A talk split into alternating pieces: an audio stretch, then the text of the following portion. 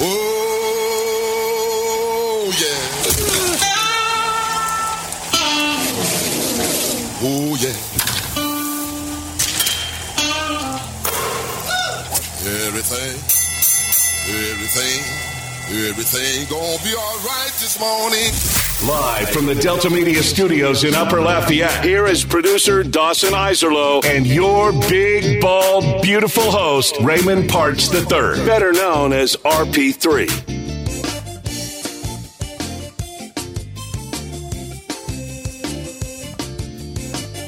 Oh, the madness continues.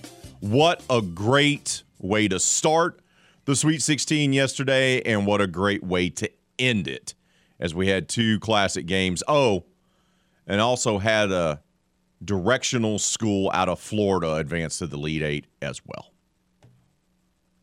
It's what makes the tournament amazing. And I don't know about you, but I'm pulling for Florida Atlantic. I want to see the Owls in the Final Four. Oh, yeah. I mean, I'm a mid-major supporter. I directional's a bit of a stretch there, huh? Are we going to count Atlantic as directional?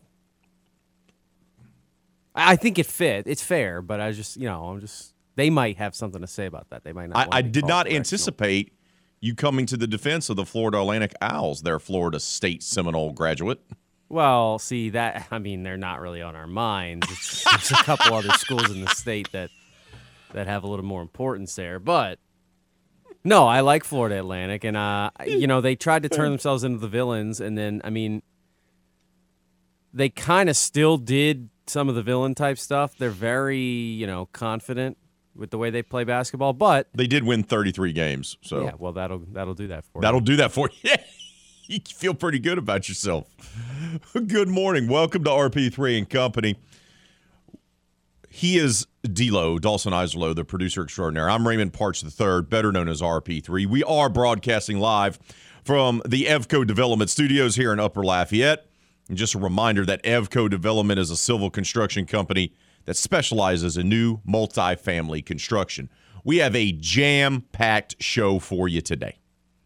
We got five guests, the rare five-guest extravaganza here on R P three and Company. James Yasko is going to be joining us to talk Astros at seven o'clock. At seven thirty, K A T C Sports Director Seth Lewis will be joining us to talk all things Raging Cajuns.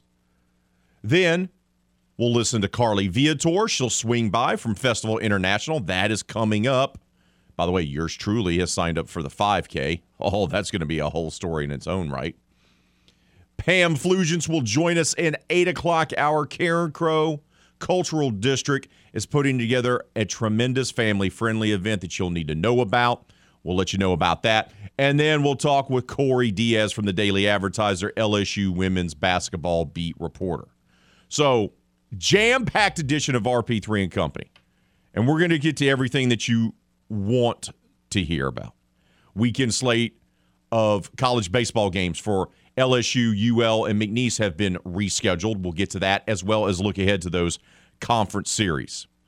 We'll even talk, maybe, if we feel it is necessary, to talk about the New Orleans Pelicans. But every time we do, they then turn around and start losing games, so maybe we won't. But let's start off with the N C double A men's tournament. It began with probably the best game, the most entertaining game of the tournament so far. Michigan State, Kansas State. I listened to this game on our station, as well as watched a little bit of it. What a great back and forth affair. It looked like Kansas State was in control, and then Michigan State made the run. They took advantage. Finally got together. It was the best offensive performance of the season for Sparty, by the way. An absolute phenomenal offensive performance by Sparty. But they had issues defensively. Like, they lost guys on inbounds passes. They lost guys on screens, which was a little surprising that a Tom Izzo team would struggle with defense as much as they did in this game. Back and forth. Had to go to overtime. But K-State is able to pull it out. Markquis Nowell from New York City, playing in Madison Square Garden. He rolls his ankle, and you think he's done. He had to be helped off the court. And he comes back. Even when he came back, he was limping on plays. And you're like, well, this guy's not going to be able to stay in the game. And, in fact, he did stay in the game. He gutted it out. And he put on what I like to call a phenomenal performance. The five foot eight guard from Harlem who grew up wondering if he could ever play one day inside the Mecca of basketball. Put on one of the best individual performances you're going to see in a ninety-eight ninety-three overtime victory over Michigan State. An N C double A tournament record nineteen assists. And he also scored twenty points while racking up five steals. Came up huge with big shots. Ridiculous shots as they gut out the win. And that's how it started. That's how it began, which was just phenomenal. And not only do you have this back and forth affair, and Michigan State just rose to the occasion as well. The play from Nowell to Keontae Johnson, huh. where he's arguing with his coach, but it's all an act. He brings the ball past midcourt, starts to kind of pretend to argue with his coach. It catches Michigan State off guard just in enough of time for him to throw up an alley-oop pass for a reverse dunk to Keontae Johnson. A great game. A great way to start the Sweet sixteen. Michigan State got a ton of production offensively as well. A J Allgard had twenty-five points. Tyson Walker, sixteen. Jayden Atkins had fourteen. They made plays on their own end. And credit Michigan State for coming back. They trailed by nine points to start the second half, forcing overtime. But Nowell was the star, had the great moments, and K-State moves on to the Elite Eight. But now he's going to have a day of rest.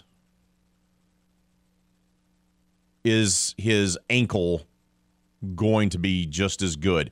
It's one thing to get injured during the game, come back in because you're running on adrenaline.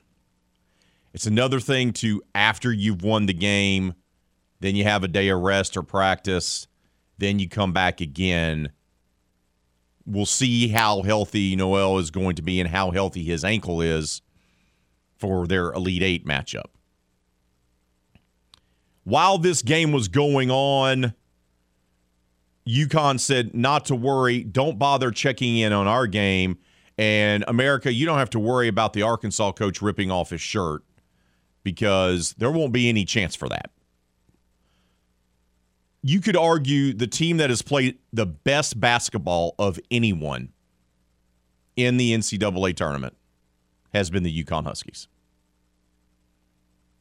We focus so much on all the upsets. We focus on the other teams. But they destroyed Arkansas. This wasn't even close. We talked about it being differing styles and how that was going to impact this game. Uh, UConn defeated Arkansas, a team that was trying to go to three straight Elite Eights, eighty-eight to sixty-five. And it wasn't even as close as the twenty-three point win would suggest. They dominated this game from start to finish. An impressive display of good coaching, disciplined defense. They used their bigs extremely well. They feel like a complete team, and they feel like a team, you know, a lot of people, some former coaches and others would tell you before the tournament started that they liked UConn a lot. They liked UConn to win the whole thing or at least get to the Final Four. And they are absolutely ridiculous. They, in this tournament, outclassed and outcoached Iona and Rick Pitino. They outclassed and outcoached Saint Mary's and Coach Randy Bennett. And then they completely outclassed and outcoached Arkansas and Eric Musselman. That's what they've done. And they've looked great in all three games. So a dominant performance by Arkansas, uh, by UConn against Arkansas. The next game up was Tennessee, the four seed, taking on F A U, Florida Atlantic. It looked like Tennessee was going to win this game because Florida Atlantic struggled with hitting shots. They had nine turnovers and shot three of fourteen from three, but found themselves down by only five at halftime against the Volunteers. That was it. Despite being sloppy, despite not being able to have their shot fall, they only trailed by five at the break. Tennessee left the door open, and then they started hitting shots in the second half. Went on a fifteen to two run, built up a seven-point lead, and the Owls held on to advance to the Elite Eight with a sixty-two to fifty-five win over Tennessee. Impressive. Absolutely impressive by Florida Atlantic. When we had our guy Lee Sterling on, he said every year there's a team that wins thirty games from one of the smaller conferences that makes a run. And I asked him about Florida Atlantic. We focused on another team. It was College of Charleston who we focused in on. But Florida Atlantic's that team. And, hey, by the way, Conference U S A still has a team left in the N C double A tournament. The Big Ten doesn't.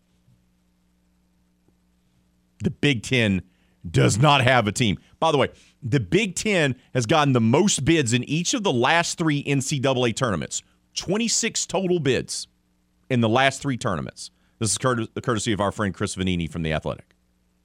So twenty-six bids in the last three tourneys and have produced one Elite Eight team, no Final Fours.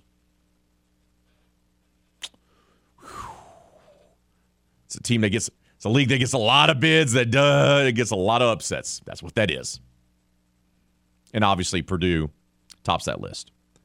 But after a great start to the day, kind of a letdown, a, you know, an absolute dismantling of an opponent, and then a pretty good comeback in the third game. The fourth game, woo, Gonzaga, U C L A lived up to the billing. It looked like U C L A was going to win this game. At least it did when I passed out in my recliner with the lamp on and me still fully dressed. So, when that happened, it appeared to me that U C L A was going to win the game. But I saw on social media, up oh, Gonzaga, they're going to be done.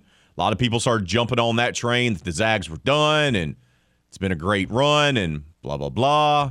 Well, the Zags are the ones punching their ticket to the Elite Eight. Julian Strother, the junior guard who grew up in Las Vegas, hit a deep three-pointer and converted a free throw in the last seven seconds to give the Dogs a seventy-nine seventy-six victory over U C L A on Thursday night. Gonzaga will take on UConn in the West Regional Final with a berth in the Final Four on the line. Your other regional final that's already set, of course, is Kansas State versus Florida Atlantic. Dawson, what did you make of the first day of the Sweet sixteen? I got to be quick here, but I'll give some thoughts. Markquis Nowell's unbelievable. You can take whatever time you need. Well, you are D-Lo, producer extraordinaire. Um, appreciate that offer, though. Uh, Markquis Nowell is fantastic. He actually played at Little Rock, so some people might remember. I remember him playing against the Cajuns early in his career, um, back when they were in the Sun Belt Conference. And he's one of those guys who you can just tell was probably overlooked because of his size and, you know, things like that, uh, as far as like the top programs getting recruited out of college. But he is a top-level player. I mean, one of the better performances I've seen in a long time from a point guard.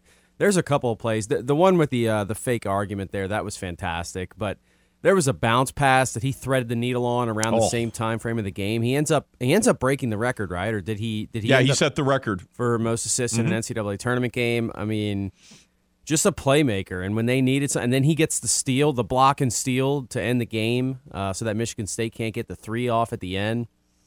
I said yesterday I thought Kansas State was the better team. It was just going to be if Tom Izzo and that Michigan State group could use kind of his veteran experience. And in the end, I think the better team. The more, you know, the better team won. Yeah, they they yeah. ended up winning the game, and I think that was uh, that was impressive. Florida Atlantic, look, you know, one of the grossly underseeded teams of this tournament, which I've already touched on some of the things I okay. feel about the way that they treat mid-majors. Um, they beat Memphis. They get a break, obviously, playing uh, Fairleigh Dickinson over playing Purdue, but they show you kind of what they can do. I thought, and going into that game, I thought if they got to sixty, they had a good chance. If they got to sixty-five, I thought they were going to win the game. They end up at sixty-two, right there in the middle of that, and it's enough. So um, that was finally a team that was able to somewhat solve Tennessee defensively. Still not. Volunteers just are not an offensive team. Yeah, they team. just didn't have enough, and they right. don't have a go-to guy. We talked about that. They yeah. they did it all tournament, um, and that was kind of where their ceiling was.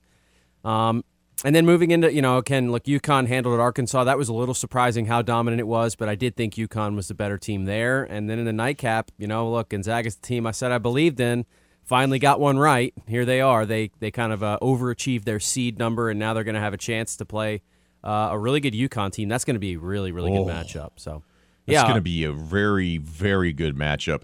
I mean, I, I already, to the regional finals for the Elite Eight, I'm already kind of in love with. I'm, I'm not going to lie. Kansas State, Florida Atlantic. Florida Atlantic's your Cinderella team. They're trying to punch their ticket to the Final Four. Kansas State, though, doesn't have many Final Four banners on their resume. Well, and and also was a team that got picked at the bottom of the conference and has a first-year coach in Jerome Tang. So Correct. You know, not quite a Cinderella in the Big twelve, but certainly a team that wasn't supposed to be here. Correct. Was not supposed to be here. So already looking forward to that. When we come back here on R P three and Company, we'll unveil our poll question of the day, and we'll look ahead to tonight's Sweet sixteen action. That's all coming up next right here on The Game. This is R P three and Company on The Game. ten thirty-seven Lafayette and ten forty-one Lake Charles, Southwest Louisiana's sports station. Your home for the L S U Tigers and Houston Astros. Tune in every weekday at eight fifteen a.m. and three fifteen p.m. for the L S U Sports Update, presented by Tibbs Trailers here on The Game. ten thirty-seven Lafayette and ten forty-one Lake Charles, Southwest Louisiana's sports station.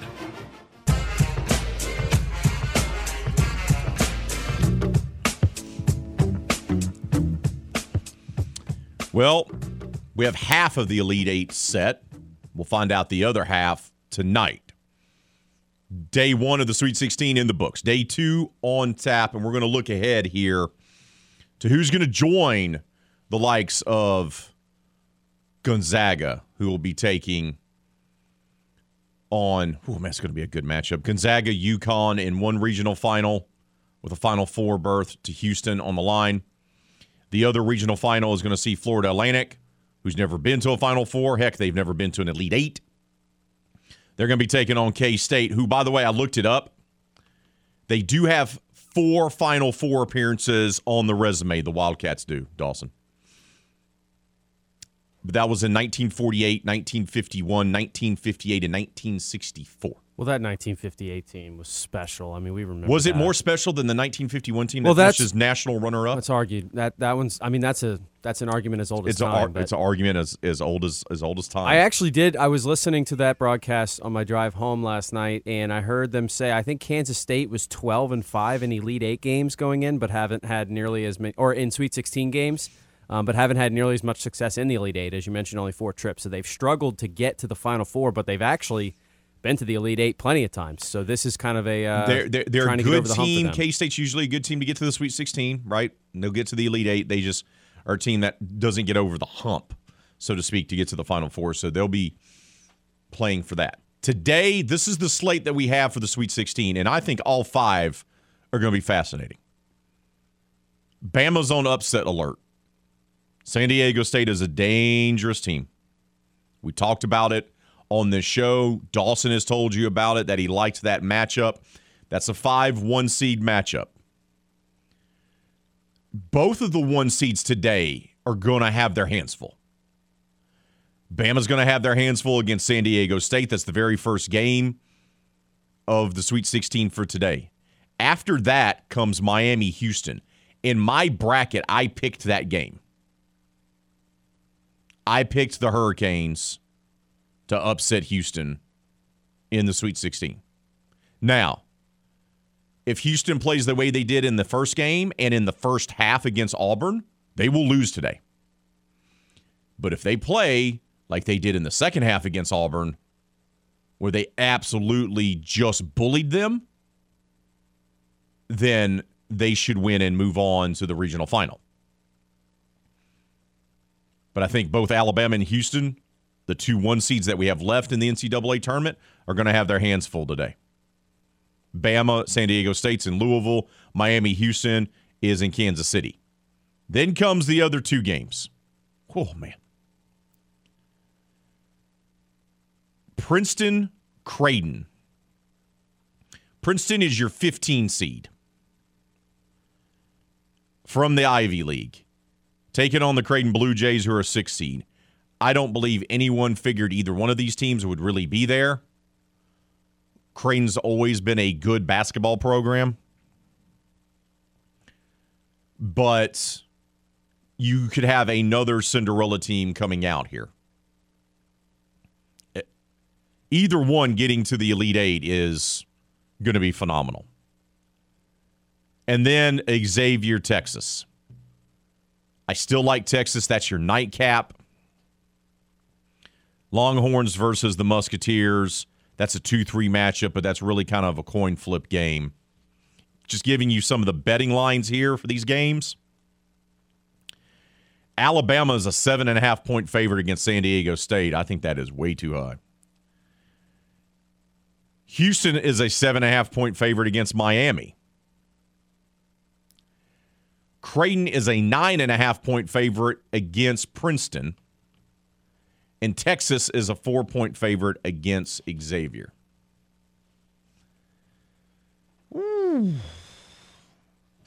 All the higher seeds are favored comfortably by Vegas odds makers. And we've had some people say they expect to have chalk when it comes to the Friday slate of Sweet sixteen games. I don't know if I buy into that. What says you, Mister Izerlo? I don't know why I said that like Mister Smith from The Matrix. I, okay. I, I apologize. Um, yeah, the, I, I I agree. The, the betting lines surprise me because especially when you get down to this point in the season, Um, you know, I wouldn't say you throw that stuff out because this is around the time that the clock strikes midnight for Cinderella, typically in the N C double A tournament. So a team like Princeton's certainly up against it, but they don't, they're not facing a one or a two seed here. I mean, they're facing a really good Creighton team, but this isn't the same level as them trying to go in and beat Kansas in the Sweet sixteen. So correct. I give Princeton a chance. Now I, I would favor Creighton, but not by nine and a half. Um, and You know, same thing with Houston. I like Houston, and, you know, I guess Vegas really feels good about their health after seeing them in the second half against Auburn, but I still don't feel great about it. Um, so, you know, Miami's been the team that nobody picked coming in because of the injuries. It turns out Omir's actually healthier than we thought he'd be, and now all of a sudden they're playing really well. So yeah. I'm, I'm also very surprised that it's seven and a half. Again, I, I would favor Houston slightly in this game, but not nearly by that much. Now, Bama, I was against Bama heading into this tournament. I said I thought they were going to lose a game early, and uh, it didn't happen. And from there, you know, the way the bracket has set up for them, they do have to play a really good San Diego State team that can really score. So it's not a foregone conclusion, but I all of a sudden feel a lot better about Bama than I did coming into the tournament. So the thing with San Diego State, though, is that if they get hot and if they have a really, really good night, they can beat anybody. And So that one, I, I guess I'm not as surprised for the line to be at seven and a half. Um, and then Xavier and Texas, I think Texas by four is about right for that one. So finally a game where I agree with Vegas there.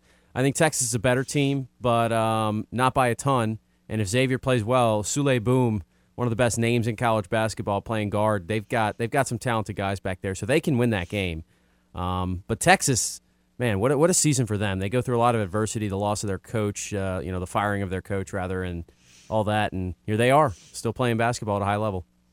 Yeah, it's going to be it, it's going to be absolutely amazing. And we'll see if some one seeds go down today and further create chaos for the N C double A tournament. Can you imagine a Final Four of Florida Atlantic, Gonzaga, San Diego State? How great would that be? And Princeton. And for, like, just can you imagine?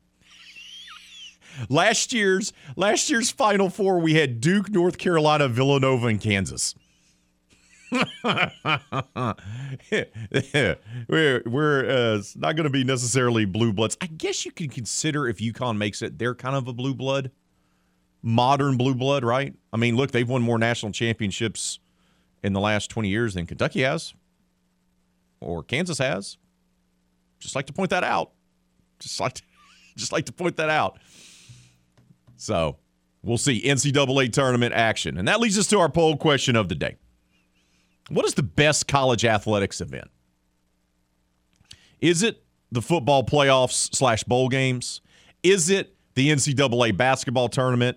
Or is it the College World Series? Or maybe is it one or the other? The Frozen Four? The swimming championships? Lacrosse? We left that option open. Right now, early votes on the poll question of the day.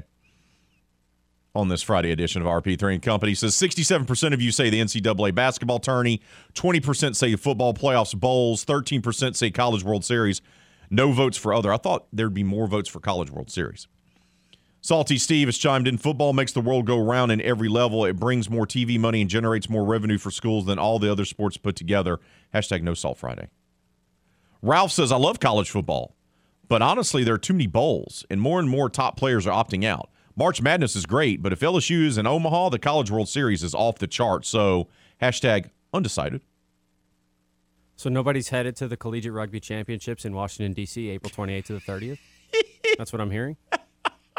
John Paul Cajun Daddy says, it is bowl season. It is now so woven into the Christmas season. It is time where we can see matchups that we hardly ever see. It is when the middle-level S E C teams also get to show that they would be top in the Big Ten, Pac twelve, and Big twelve.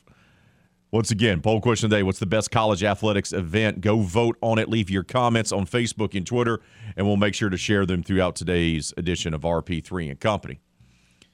When we come back, Dawson and I will look ahead to the college baseball weekend slate. Weather coming in has thrown a monkey wrench into the schedules. We'll give you the latest updates on that. Look ahead to those conference series. That's next right here on The Game. And now an important message from Jerry Rice. As a career wide receiver, I've been hit hard, but no training, nor practice. This is R P three and Company on The Game. one oh three point seven Lafayette and one oh four point one Lake Charles, Southwest Louisiana's sports station. Your home for the L S U Tigers and Houston Astros. This is R P three and Company, live from the E V C O Development Studios in Upper Lafayette on The Game. one oh three point seven Lafayette. one oh four point one Lake Charles, Southwest Louisiana's sports station.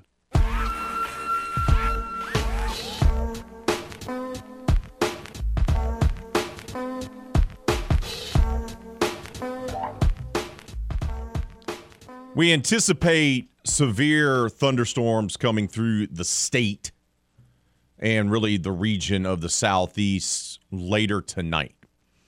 So that prompted some rescheduling of your favorite college baseball and softball teams.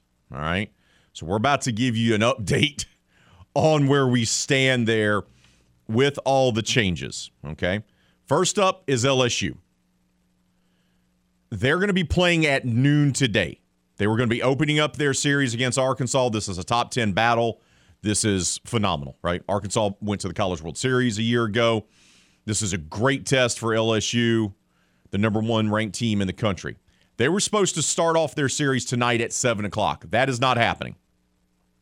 They're now going to play that game at noon. So we will have pregame coverage beginning at eleven thirty today, first pitch at noon.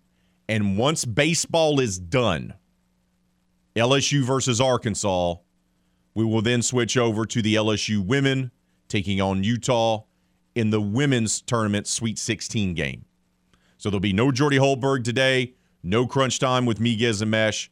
It's going to be L S U baseball followed by L S U women's basketball. And we've been told that because of the storm system and how it's going to maybe linger and come back through again, or part of it's going to be there on Sunday, there's a good possibility that L S U may play a doubleheader on Saturday to get the series in.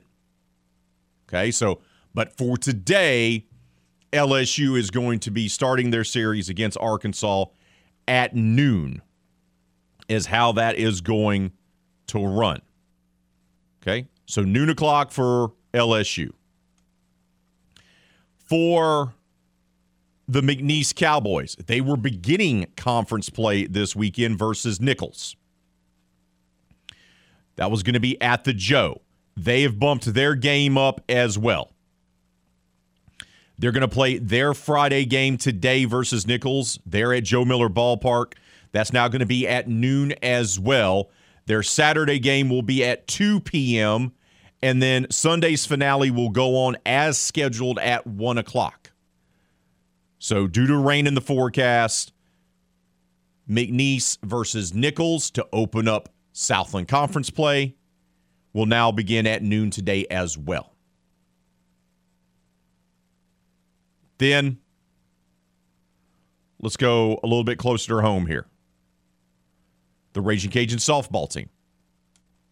They were going to be taking on App State this weekend. They've moved up their game today at Lamson Park all the way up to three p.m. That was that announcement was made last night, late last night, where they made the announcement that the softball team would be playing their game early there at three o'clock. So those are some changes to the schedule for some of your favorite teams. Did the U L Baseball South Alabama series change as well in Mobile or no? Yeah, so yes, uh, today's okay. game didn't change, but they're going to play a doubleheader tomorrow, try and avoid Sunday altogether. There we go. So Cajuns, Jaguars will go on as scheduled tonight, but they will play a doubleheader now on Saturday to try to get the entire series in. So this is a storm system that's going to be affecting all of the Southeast.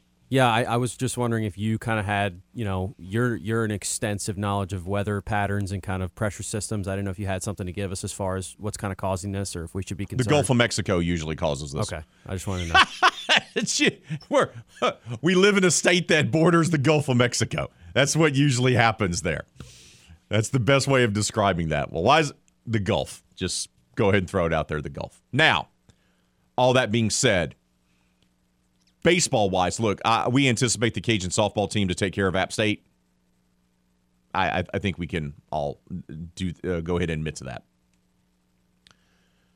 The baseball team at South Al, that's tricky. Jaguars have lost seven straight.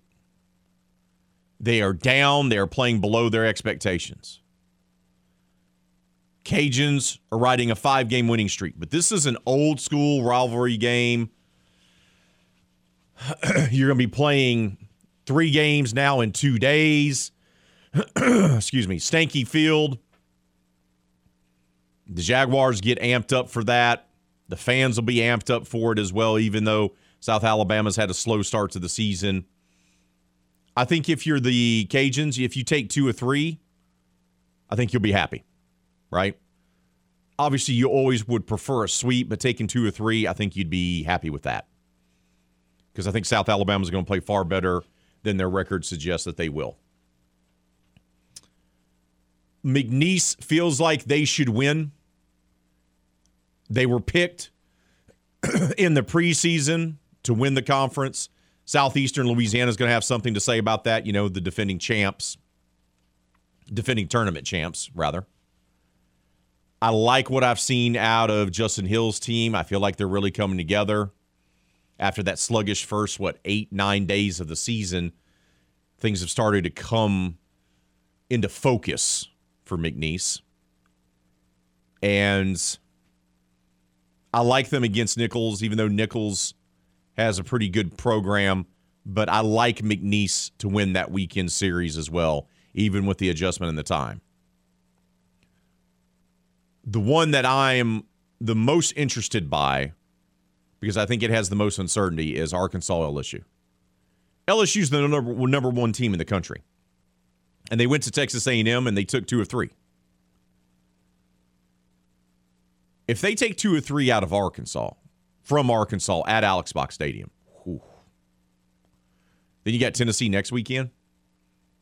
I'm just... Look, we already believe that the floor, the floor, not the ceiling, the floor for this team is getting to Omaha. With their pitching and their hitting. That's what it feels like. Now, we've seen this happen before, that the best team in the country doesn't even make it to Omaha. It usually happens every year if you're the one seed, and it happened to Tennessee a year ago. But if they begin this stretch taking two or three against Texas A and M, a team from the College World Series last year, if they then take two or three or win, you know, win the series against Arkansas, and then take down last year's number one team in Tennessee, if they begin S E C play with those three series victories, uh, you're going to be hard-pressed to beat this team. Because now you're beating top-notch level, you know, top-level competition here. You're not beating up on U N O. No offense to the Privateers. Or U C A. You're beating A and M, Arkansas, Tennessee. Don't forget, they have to make a trip over to Ole Miss in April. It's a fascinating weekend. Conference series weekend. I like U L to beat South Alabama. I like McNeese to beat Nichols. And I do like L S U to beat Arkansas. And we'll see if these are close games between the Tigers and the Razorbacks, or if L S U is just that much better. Because if these aren't close and L S U comes out on top, woo, rest of the S E C and the rest of the college baseball world is going to be put on notice, because they're going to be a tough team to beat. We got to take a timeout. When we return, we'll update the poll question of the day. We'll take your phone calls. Game hotline's open, three three seven, seven zero six, zero one one one. That's three three seven, seven zero six, zero one one one. This is R P three and Company on The Game. one oh three point seven Lafayette and one oh four point one Lake Charles, Southwest Louisiana's sports station. Your home for the L S U Tigers and Houston Astros. R P three came to the station this morning to do only two things. Kick some ass and drink some beer. It's like we're almost out of beer. Well, it's kind of early for the latter, isn't it? Maybe. Probably. Maybe just a root beer or some flavored water. Back to more kick-ass sports talk with R P three and Company on The Game. one oh three point seven Lafayette and one oh four point one Lake Charles, Southwest Louisiana's sports station.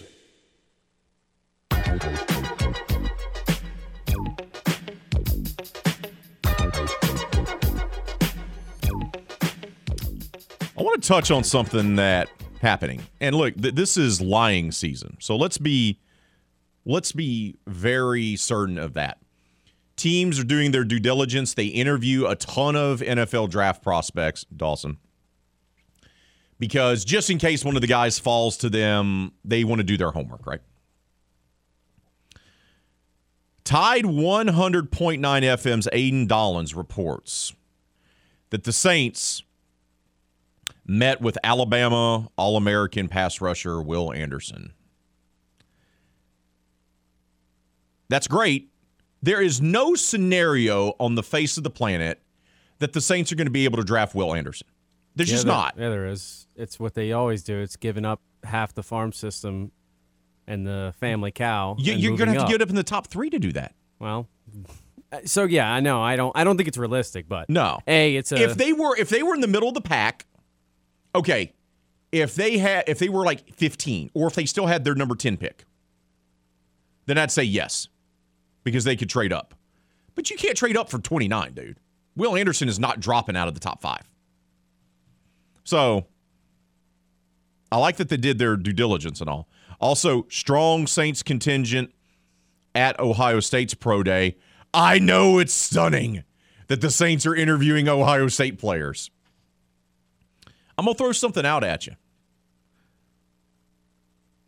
What their changes are going to be. I feel like now the Saints are going to shift over. Pass rusher, edge rusher, could be their first round pick, or an offensive lineman. And hear me out. You could move Penny to guard if they like a tackle in this draft. And the kid from Ohio State is an absolute monster, by the way. So, I, I I don't know. I feel like I'm changing my philosophy on how they're going to approach the draft because of what they've been able to do in free agency. We'll do a new round of mock drafts, by the way. We did them a couple weeks ago. We're going to do them again next week. So, it'll be our Saints mock drafts two point oh. We'll do those next week, and we'll make sure to share them with you. Also, news, the Saints plan to work out former Incarnate Word, former Nichols, former Missouri, former JUCO college, and former L S U quarterback. Uh, Lindsey Scott has a lot of stamps on his passport for college football. Are going to plan to work out the record-setting quarterback, Lindsey Scott Junior, who is projected to be a late-round draft prospect or a possible free agent signing. What do you make of that? I mean, they work out a lot of guys. I, like I, I sure Can they could bring Lindsey him Scott in. Play in the N F L? Um, as a quarterback, doubtful. Somewhere else, maybe. Um, but I, I, I don't know. I mean, look, he he did, and and he finally got a little bit of stability at the end there with Nichols, and that was good for him. And they had some success. And but, then Incarnate Word, but he got benched yeah, at Nichols, right. And then he had to go to Incarnate Word. Yeah, so I guess I'll go ahead and say he didn't have less stability there. I mean, th- he had one good year. Yes. I don't know. Yeah, it was a long, it was a long winding path he took, but um, yeah, I mean, he ended Look, up being he, a good player in college, and I mean, he has the talent, but I, I don't know if that's really an N F L type situation. If he gets the opportunity, good for him. Good for him. So once again, this is lying season. Just remember, lots of lies get put out there during this part of the year. Hour number one in the books. Hour number two, we'll kick it off with James Yasko of the Lima Time Time podcast, talking all things Astros. That's next, right here on The Game. Oh, yeah. Oh, yeah. Everything, everything, everything gonna be all right this morning. Live from the Delta Media Studios in Upper Lafayette, here is producer Dawson Izerlo and your big, bald, beautiful host, Raymond Partsch the third, better known as R P three.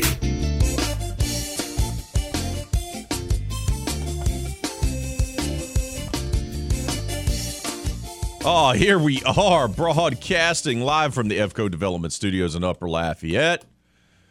Um, the big, bald, and beautiful one, R P three. Of course, I'm joined by the producer extraordinaire, Dawson Izerlo. Let's go ahead and get this out of the way right now, bud. I know we got James Yasko patiently waiting to come on from the Lima Time Time podcast, also a contributor for the Houston Chronicle, also a coach of a playoff girls soccer team. My man is multifaceted. Um, I gave you the, the title extraordinaire a week ago. Was I premature in that? Probably. Yeah, it's been a tough couple of days, all right? The man's bracket got busted, and he just has derailed everything. Dawson right now is an absolute mess. Yeah. He's beside himself. Yeah. He needs to go lay down on the veranda and take a nap. No, joking. You've been great, bud. You've been great. You're hard on yourself, but you've been doing great, okay? Keep it up. Keep it up. We talked N C double A tournament for most of hour number one. First day of the Sweet sixteen in the books, second day on tap for today. Then we also did a dive into all the scheduling changes for college baseball. McNeese, L S U, U L baseball series, all have adjusted their times for this weekend because of the severe weather projected to come through, as well as softball. But right now it's time for us to talk big league baseball. That's right, the show with our guy, James Yasko. James, good morning. Thank you for patiently waiting while I had a little bit of a therapy session there with Dawson, bud. Thank you. Hey, that's all right. It, it let me, uh, I'm, I'm planning out when I can watch these World Baseball Classic games uh, this weekend. So, you know, ready, ready to, ready to finally pay attention to that thing. uh, uh, you had to watch at least the final, the finale. What did you make of Japan winning its third World Baseball Classic in five tries? Uh, I I, th- I thought it was awfully sweet when uh, Shohei Ohtani struck out Mike Trout to end the game. Uh, and then they embraced on the pitcher's mound, and, and Mike Trout whispered gently in Shohei Ohtani's ear, "Are you ready to go win seventy-nine games with the Angels?" So oh, sweet. I want, I want, so I sent you the list, and I know you looked over it. So Major League Baseball did this list about a week or so ago about the top one hundred players in the league, and then E S P N did their list. Not a lot. There's Astros on the list, but they're all kind of buried on the list, in my opinion, for the defending World Series champs. You know, I know Ohtani is the best player in baseball right now because of what he does. He's not the best pitcher. He's not the best hitter. But the fact that he's like top five, top ten in both of those things makes him the best player in baseball overall. So I get that. Right. E S P N has Mike Trout as the second best player in baseball still, which, okay. Sure, sure, sure. Um... Have we ever seen, can you remember, in all seriousness, you're a guy that's a historian, you worked at the Baseball Hall of Fame for many years, so you understand the history of the game. Have we ever seen a franchise have two, quote-unquote, generational talents like this and always finish below five hundred? no, no. You, you, it's almost impossible to have the two best players in the game, the best hitter, one of the best pitchers, and not be able to do absolutely, like, it's so, you can like have three good weeks and make the playoffs now, like, and and they they can't they can't do it. they can't do it it's it's it is it was part of the deal that Artie Moreno signed with the devil, that he would have these two players and they would never play in October. That that's that's part of the deal. Mike that's Trout's what, been in the playoffs once, James. Once, once, once. That's it. Like, like and it, was it was it just a wild card game? Hasn't it been like one playoff game? It or was this three generations. It Mickey was it, yeah. It was a three game series that that, that they lost. Oh, that's right. That's right. That's right. They did make it to the to the the big A L D S and got swept. So. No, no, no. We've never seen that. I mean, if you talk about Gehrig and Ruth and McCovey and Mays and uh, no, like like Cristian Javier has more has more playoff wins than than Shohei, Shohei Ohtani. Oh man, Brad Peacock. Brad Peacock has more playoff wins than Brad, Shohei Ohtani. Brad Peacock has more playoff wins than Shohei Ohtani. I just, I don't know. Uh, it, it's just fascinating because you watch it. And we, we know how great these guys are, right? And yeah. and we see that. And to, to have two great talents and not to be able to do anything with it is just mind-boggling to me. And it's not that hard because, look, we bag on the Seattle Mariners a lot. I, I, get, I know why. But they had a breakthrough season. They built it up the right way, right, with their young talent. They have a nice core. They, they get to the playoffs for the first time in twenty years. And they actually pushed the Astros. And why can't the Angels do that? I mean, the, the Angels have two, the two best players in baseball, and they can't even be above five hundred, yet the Mariners, who have some great young talent, but no one considers them to have a top five player in the league right now, and they still made the playoffs. Wasn't Julio Rodriguez seventh? In, he was seventh, on the, which I thought was enormously high. I like the kid. High. I like the kid. He had a great year, but I, I got to see more than just one year and a handful of games. Yeah, yeah, you can't you can't be putting you can't be putting a dude that's that's spent, you know, had one hundred fifty games of Major League Baseball experience at number seven. Um, you know, I, the the Angels can't do it because they're hilariously incompetent. Um, how you can't get twenty-three league average players to complement Trout and Ohtani is uh, completely beyond me. And they've tried to they've tried to go the free agency route, and Rendon has played in maybe like six and a half games. Oh. Um, in the last, I, I don't know, how long has he been there? Four years, and and it's it's just it's it's actually harder to do. It's more impressive to do what the Angels have done. Excuse me, where you you have those two guys, and you can, you cannot win eighty-seven games. Like it's that's harder to do than it is to to mess around and luck into the playoffs. So shout out to the Angels. Shout out Going to, to the Harvard. Angels. Sisyphus, just rolling that stone up that hill, letting it roll right back down on. What'd you make of E S P N's list? What stood out to you about the top one hundred players? Uh, it, it was it's real. Uh, it's real Dodgers and Cardinals heavy, which you know is fine, I guess. Uh, considering I hate both of those teams with the passion of a thousand suns. Um, I didn't know it's. I, I just. I, it's sort of like the Angels territory. Like I need to see the Dodgers actually win like a real, a real World Series before I start giving them, you know, so they, they lap the N L West every year and then, and then get beat by, you know, the team that snuck into the playoffs. Like that, that they, they need to do more with what they have than, than what they've done.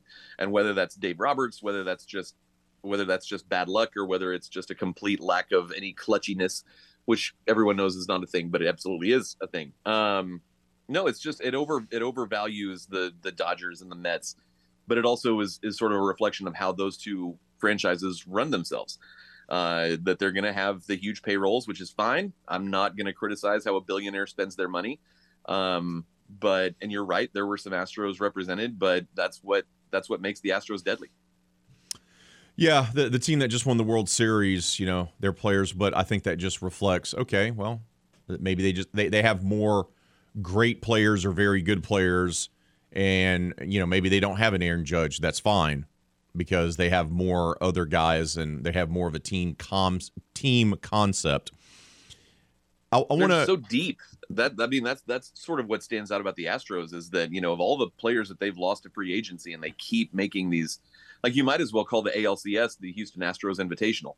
Like that's that's what it is. And so until until the Astros no can no longer win in the postseason, then then you know g- give them their respect. We're talking with James Yasko, a man who demands my respect, from the Lehman Time Time podcast. He joins us here on R P three and Company.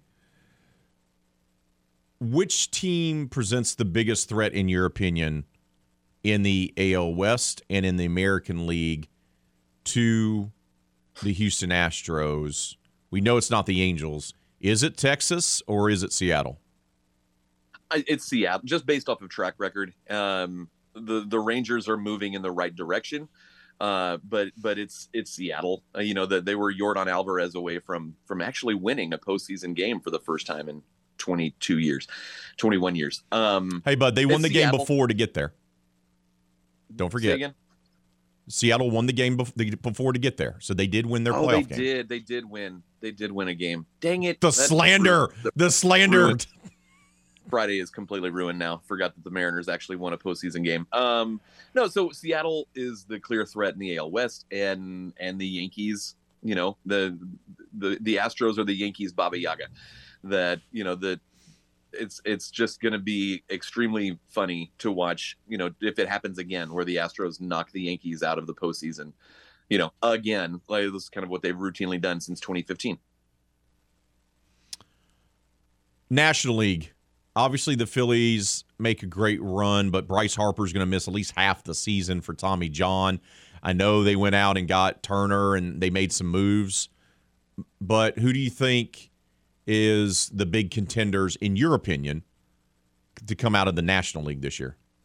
I mean, the Dodgers, the Mets, the Padres, you know, that's a fun little rivalry that that is is has been brewing between the Dodgers and the Padres as they race towards a three hundred million dollars payroll. Um, but, you know, you keep acquiring talent like that and you expect that it's going to that it's going to pay off. So I think it's I think it's the in in any order. And with the loss of Edwin Diaz uh, for the Mets, that that gives them a pretty big blow. But yeah, you've got to you've got to look Dodgers, Mets, Padres probably. Didn't mention my Atlanta Braves. Was that done on purpose? Are you still upset about yeah. the World Series from a couple years ago? What's that about? Still, still pretty upset about that. I actually, it was I was so upset. I remember what the weather was like the morning after the Braves won the World Series. Like it was it was cold. It was rainy. Um, out of like nowhere. Like it was one of those, it was one of those days in the South where it was like eighty the day before, and then a cold front came through and it was raining and forty-three degrees. So you should yeah, be no, nicer was- to my Braves, because we did give you a very good G M, bud. So I don't, you know, I, I don't know what's going on there. I mean, yeah, you lost the World Series to us, but you've won one the next year and we gave you a G M. I mean, I think we should be good to go now. Yeah, okay, yeah, we can call that even. That's fine. Um, if if Dana Brown comes comes away with another World Series, then we're definitely even. So until until that happens, then okay, you know, that's we'll, fine. It's on hold. That's uh, fine. No, the the Braves are the Braves are good, um, and it's it's going to be a dogfight between the Braves and the Mets this year. We'll get you out of and here I'm with this. Giving, I'm not giving the Phillies any credit. I'm not giving the Phillies any credit whatsoever. Phillies get no credit. Man says Phillies get no credit. I'll get you out of here with this. What does Dusty Baker do with the lineup and with second base, uh, with Altuve going to be missing at least two months now? At least two months. I think that's that's going to be a David Hensley, Mauricio Dubon sort of figure that out by vibes, because that's kind of how how Dusty does it. So uh, they're going to try to fill it internally and and trust that the lineup is – is strong enough that, you know, maybe your surprise midseason acquisition is Jose Altuve back from the I L. So I think they're they're okay. Uh, you know, they're not going to run out and, and drop two hundred fifty million dollars on somebody. Uh, they're going to try to fill it internally. Uh, one option uh, that they might look into is this guy that signed a minor league deal with the Marlins named Yuli Gurriel. Uh, a little bit older, um, but, you know, proven track record, you know, has some postseason success, uh, you know, and, and he's only on a minor league deal. So, you know, Does he, he now? would be worth looking. He'd be worth looking into if I was the G M, but I'm not. James, appreciate your time, brother. Enjoy your weekend, bud. Playoff game tonight. That's that's what's that's what's going on. I'm I'm a little I'm a I'm a little bit uh, I'm a little bit off because it's it's our playoff game tonight.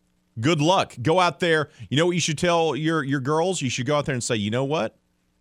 No matter what happens, you're a champion to me. Or you could go the other route. I want you to go out there and physically assault the other team. They are going to leave here with a W, but you know what? They won't be able to walk right for the rest of their life. Which one do you think you're going to go with? I'm going full Bud Kilmer. The the only pain that matters is the pain you inflict, sort of uh, Varsity Blues vibe. Uh, brother, enjoy it, man. Enjoy the time, and good luck tonight with the with the game. You will. You, I'm sure you will be getting a text from me around eight o'clock tonight. I, I will. I, I anticipate it. Please do. Have a good weekend. This is R P three and Company on The Game. ten thirty-seven Lafayette and ten forty-one Lake Charles, Southwest Louisiana's sports station. Your home for the L S U Tigers and Houston Astros.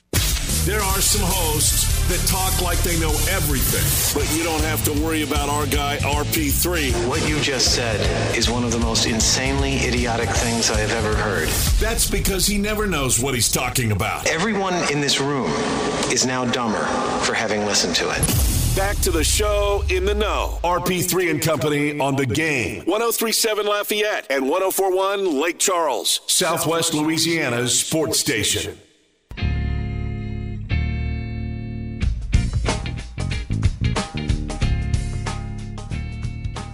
Poll question of the day.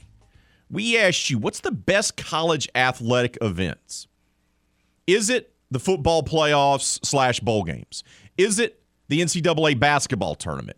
Is it the College World Series, or is it other? Could be Frozen Four, lacrosse, swimming championships, golf, whatever floats your boat. Darren's chimed in with a vote, N F L Combine, and I replied to him with a gif of stop it. Underwear Olympics do not count. No, no, no, no, no, no. We do not count an event where guys run really fast forty times and get drafted when they still can't catch the football. That is not what we're doing. I'm still going to like your comment because you commented, Darren, and you're a friend of the show. But I don't care for the comment. I'm just letting you know. Not N F L Combine. J P K, the O D, says there's only football except for Thursday night football. That still sucks. Just a random bashing of Thursday night football. just, just random. B-Rad says first weekend of March Madness is the best. The College World Series lost something when they took away Rosenblatt. I would kind of agree with that. and made the championship a two of three series. The college football playoff has been a rerun too many times. Ton says on Twitter, I love it all, but at the risk of sounding like a randy teenager, women's volleyball championships, but not for iffy reasons. Those matches are intense and impressive. The skill put on display is amazing. Volleyball doesn't get the love it should. Ton with the volleyball take today. I wasn't ready for it, but I appreciate it. That gets a like. And the Notorious Dub. Oh, my man. Have a wonderful sports ball day. He has a hockey player using a tennis racket to hit a soccer ball. I'm here for it. Keep those votes coming on our poll question of the day. Leave your comments on Facebook and Twitter, and we'll make sure to share them throughout today's show. Got to only like a minute or so here before we bring on Seth Lewis from K A T C, sports director, to talk all things Raging Cajuns. But D-Lo, producer extraordinaire, what's the best college athletics event for you? Is it the football playoff slash bowl season? Is it the basketball tournament? Or is it the College World Series? Or is it something else? Are you bringing something else to the table? Well, I threw out the collegiate rugby championships. Nobody really seemed to take the bait there. So no, no one did. Um, right now... Right now, it's the N C double A basketball tournament. Um, if they now, if they expand it, I might change my mind in the other direction. I really hope they don't. Just keep it where it is, please. Uh, when the college football playoff f- expands to twelve and actually includes group of five teams the way it always should have been, um, I might think that's the best. We'll see how Ooh. that kind of looks in the first couple of years. Right. Um, in the current format, not a fan of the you know Alabama Invitational that we have in place. Um, hey, they did make it last year, bud. Yeah, they were close. No, they, they, got too, they got way too close. Um, so, yeah, that's that's how I feel. I love the College World Series, but, again, I would take the regionals over the World Series itself in most years because um, I just like the, the mass quantity of consumption of content, right? Same thing with the, uh, you know, with the other with the other ones. So keep those votes coming. Leave your thoughts on Facebook and Twitter, and we'll update it throughout today's show. Coming up next after the timeout, Seth Lewis, sports director at K A T C, joins us to talk all things Raging Cajuns here on The Game. This is R P three and Company on The Game. one oh three point seven Lafayette and one oh four point one Lake Charles, Southwest Louisiana's sports station. Your home for the L S U Tigers and Houston Astros. This is R P three and Company, live from the E V C O Development Studios in Upper Lafayette on The Game.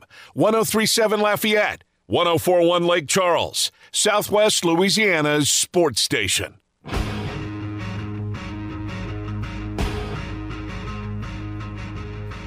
Man, things have been going extremely well for the Louisiana Raging Cajuns of late, right? The men's basketball team wins the conference tournament, gets to the N C double A's. The baseball team is on a hot streak, five-game winning streak as they head into a weekend series against rival South Alabama. The softball team is doing its thing, and obviously spring football is in full effect as well. To break it all down for us is the sports director from K A T C, Seth Lewis, joins us now. Seth, good morning, brother. How are you, my friend? I am good, R P three. It's a good time to be a Cajun, man. There's a lot of, lot of exciting things happening for U L. Absolutely. I want to start with the news that is kind of, uh, it kind of broke the last couple days. We anticipated some guys jumping into the N C double A transfer portal and maybe like Jordan Brown deciding to try to, you know, go pro. But Themis Folks announces, you know, a couple days after saying that he was all down for bringing some more championships, has decided to enter the N C double A transfer portal. Uh, it's it's what happens now, right? But how surprising is that move for you, and how big of a deal is that for the Cajuns? Well, it was a surprising move for me because when you look at what they have coming back, and it depends, of course, on if Jordan Brown returns. If Jordan Brown doesn't return, you can argue that Themis Folks would be the best player returning for the Cajuns. I mean, he's a guy who not only led the team, but led the conference in assists. Um, and he was a very steadying force at point guard, something that at times in twenty twenty-two that they missed, right? Um, and so seeing him enter the transfer portal was surprising, but it is interesting to note, and we were kind of trying to figure it out, but we have kind of confirmed that even though he is in the portal, it doesn't necessarily mean that he is leaving. So that's still to be seen. It sounds like he's uh, testing the waters a little bit more, but there is the chance that um, that he can come back. And look, I know Raging Cajun fans get disappointed when they see guys leave, and they've experienced that with the football team and having guys go elsewhere, in particular L S U, for, you know, going to bigger schools. I get the frustration, but on the same hand, this kid gets to the N C double A tournament. His exposure is as great as it's ever been for him as a college athlete. So these guys, you know, hey, they're going to flirt. They're going to look around and see if there's something else. Sometimes it works out where you can be a good player like Cedric Russell was for Ohio State. Other times it can be like what happened to Malik, right, where he looked like he was going to be great and is really never kind of taking that next step after transferring out with the Cajuns. Yeah, and I mean, to be honest, I think if you probably asked Cedric Russell, he would probably say that he wished that he stayed with U L. You know, I mean, yeah. he went to Ohio State and they made the N C double A tournament, but um, his playing time definitely dwindled there. And, I mean, you look at that squad last year, can you imagine Cedric Russell with Jordan Brown as a, like a one two punch? I mean, like, they definitely would have been one of the favorites to make it to the N C double A tournament, and he's the difference in a, a lot of wins last year, being able to score down the stretch. So, I mean, you look at him, you look at Malik, you look at Theo Akuba with uh, with Ole Miss. Uh, the grass is not is definitely not always greener. But I think the thing that, like, because you can't help, like, fans, you are fans of the Cajuns, you are fans of L S U, whoever it is. Like, of course, you're going to take a lot of pride in your program, in your school, in the uh, programs that you support. But ultimately, college sports is a business. Um, it's kind of always been a business. You know, that's that's been uh, the elephant in the room, but especially with N I L and things of that nature, it's become even more of a business. And more power is now in the hands of the athlete. And so you're going to see these things, and the, the biggest thing to note is just you can't take it personal, you know, because just like right. a great player can go, a great player can come in. Look at Themis Folks this year, right? Look at uh, Terrence Lewis this year. I mean, you wouldn't have known coming into this season that Terrence Lewis would be a better fit than Theo Akuba, somebody who was the Sun Belt Defensive Player of the Year a couple years ago. Um, and yet, like, look at how well he meshed with Jordan Brown, and he was such a key piece to them going to the uh, and win, going to the N C double A tournament and winning the Sun Belt Championship. And so, um, and so. You know, if if he decides to come back, then I think that's great, and I think that bodes very well for the Cajuns' future. If he doesn't decide to come back, obviously that would be disappointing if you're a Cajuns fan, but it does not mean that that gap can't be filled because uh, the transfer portal giveth and the transfer portal taketh away. We're talking with Seth Lewis, sports director for K A T C. He joins us here on R P three and Company as we talk all things Raging Cajuns. Let's shift gears to the Diamond. The baseball team riding a five-game win streak. They take care of Grambling in seven innings and then gut out a win against Southeastern Louisiana in a couple of midweek games this week, Seth. They have to go on the road to South Alabama, the old rival.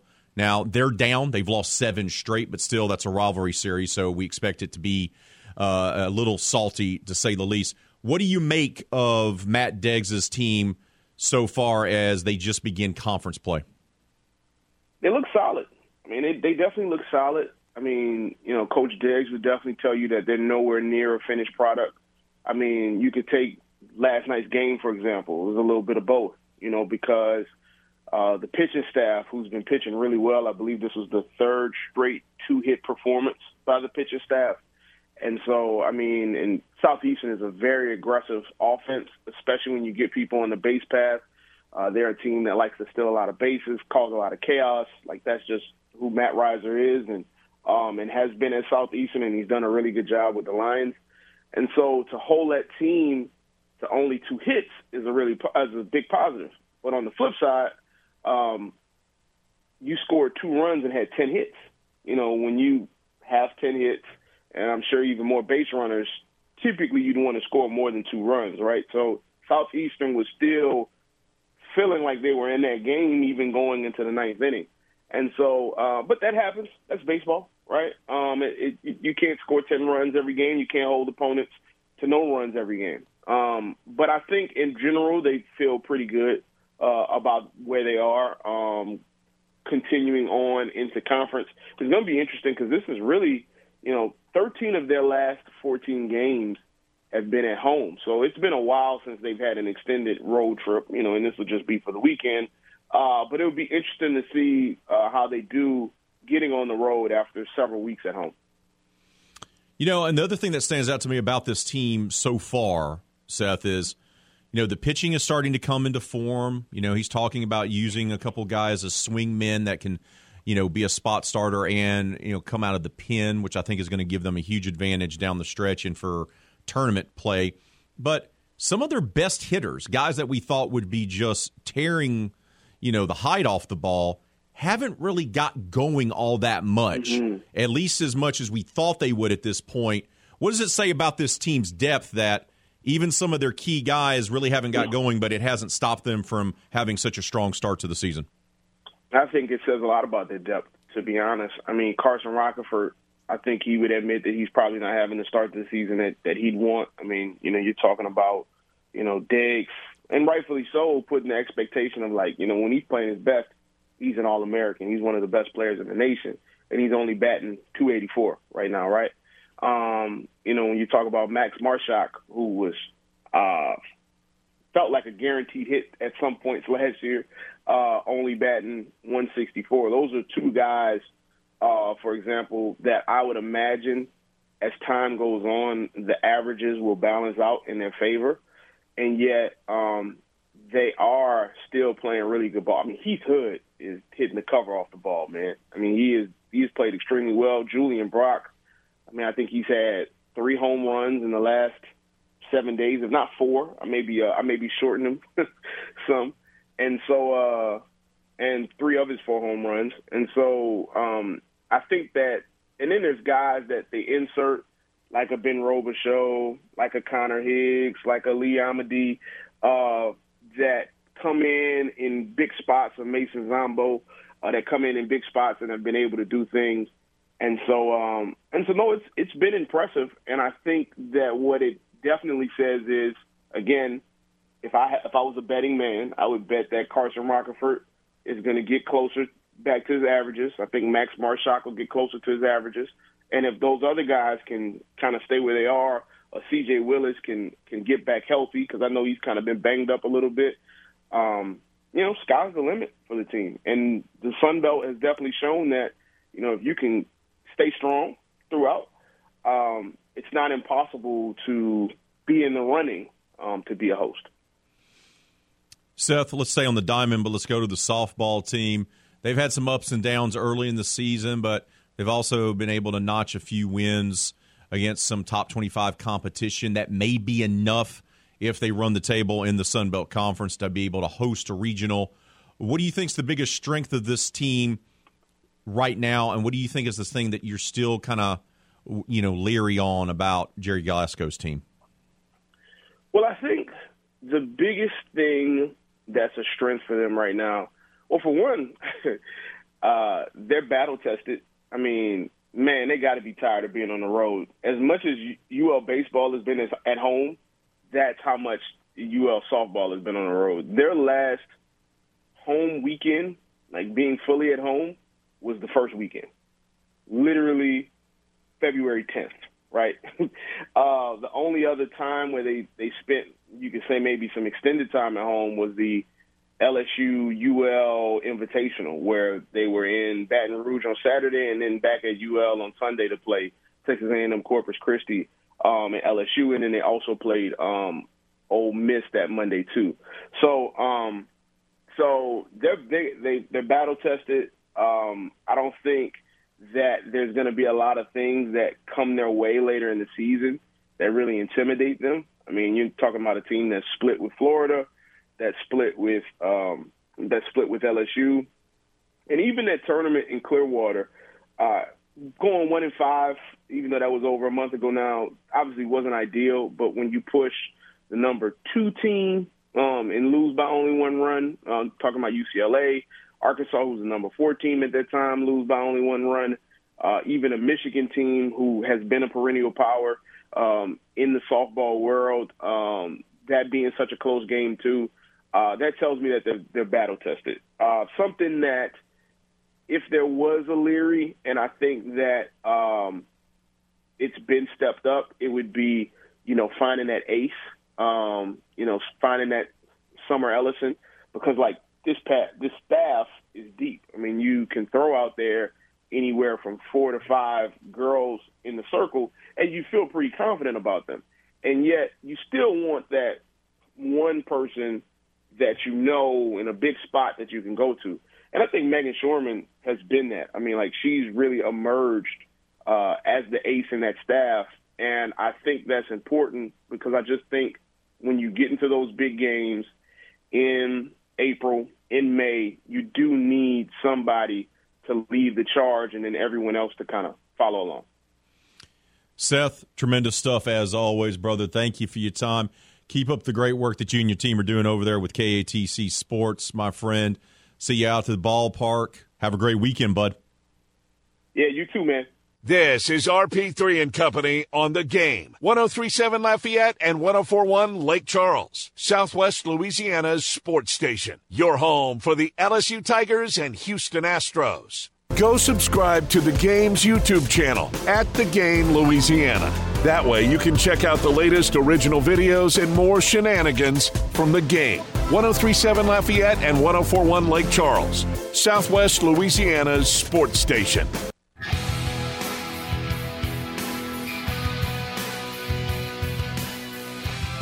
Welcome back to R P three and Company right here on The Game, one oh three point seven Lafayette, one oh four point one Lake Charles, Southwest Louisiana sports station. Oh, man, it's Friday. We're gearing up for the weekend. N C double A tournament, Sweet sixteen action, Elite eight action, college baseball, N F L free agency. There's a ton going on. But you know what else is right around the corner? Festival International. It's going to be coming back April twenty-sixth through the thirtieth. Joining us now on the show, of course, is Carly Viator, our good friend from Festival International, as well as Katie Gilbert from one of the sponsors, Stuller. Carly, it's been way too long. How are you?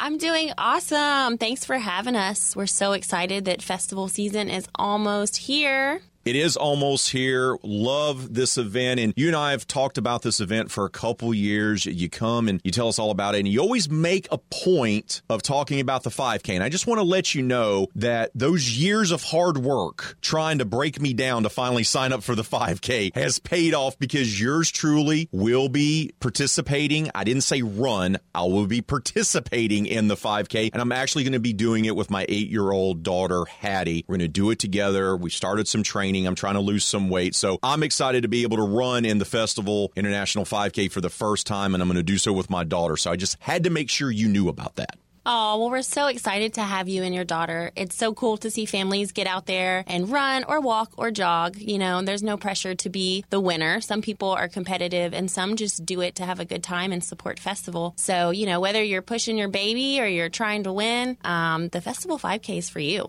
My daughter tried to tell me about what her goals are. She's like, like, Daddy, okay, so we need to do this, and I want to I want to be able to, to finish here and everything. And I, and I just looked at her yesterday while we were walking and doing some jogging around our neighborhood, and I was like, baby girl, Daddy's goal is to not pass out and to actually finish the race. That's going to be the first goal. And uh, she just kind of looked at me kind of side-eyes and goes, well, I'm going to get you there. I said, oh, okay, okay. Uh, let's talk about it, because it seems there is a lot of buzz building about this year's five K. It's always been an immensely popular event that you guys have put on as part of Festival International, but man, I, I'm hearing more and more people signing up for it. I, people are talking to me about it. Uh, how much buzz is building about the five K event itself? Yeah, so the five K has grown exponentially since the beginning, and the community does get very, very excited about it. And uh, this year, we're actually planning to sell out before March is even over. We only have one hundred fifty spots left for the Career to Festival five K. Um, so if you're thinking about running, I'm glad you already signed up, Ray, because it is time. We are definitely going to sell out again this year. And it makes us so happy to see that people are enjoying this race and enjoying festival. And we're just so thankful to Stellar for being part of our sponsorship program and sponsoring the five K. And we could not do it without them. Not only have I signed up for this, and my daughter, my new producer, Dawson Izerlo, also signed up this past week as well. So there'll be plenty of game representation out for the five K. Um, before we uh, start talking to Katie about uh, Stellar and their involvement and how uh, happy they are to be part of Festival International, we talked about the five K. What else is going on right now as we start to ramp up for the festival? I know it's always a hectic time for you and your staff and all the volunteers. So what are some of the things that people need to have on their radar, so to speak, that are all about Festival International? So you can always stay up to date at festival international dot org.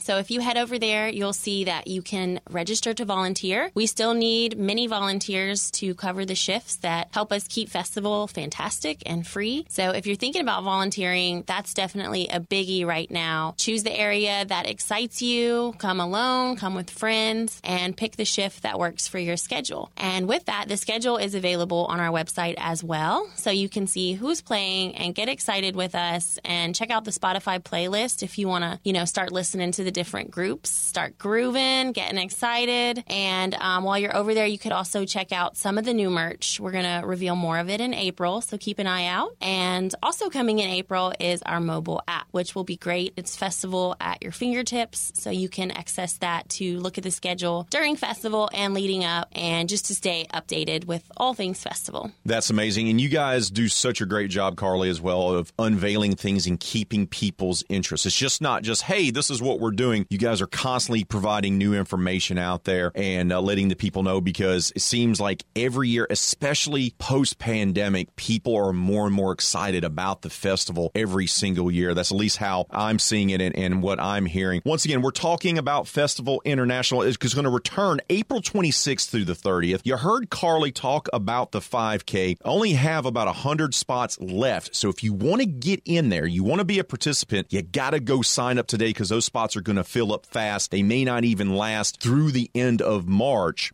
Now I want to bring in Katie Gilbert. She's with one of the sponsors of Festival International. Katie, good morning. Welcome to R P three and Company. And just how excited are you about Festival International? Good morning. Well, I personally love Festival. It's one of my favorite ones that I go to because I think it's the most unique of all the festivals. Um, but Stoller loves being involved in this event. We have made Acadiana our home for the past fifty plus years. We do a lot within the community, but I do have to say this is one of our favorite events that we sponsor and, part- and participate in. You know, why is it so important for you guys and your company to be involved? Look, you don't have to do this kind of stuff. No company is out there having to do these things. It's it's a choice that you guys make to not only uh, be a sponsor, to be involved in all these events. Why is it so important to be involved in such a great event like this?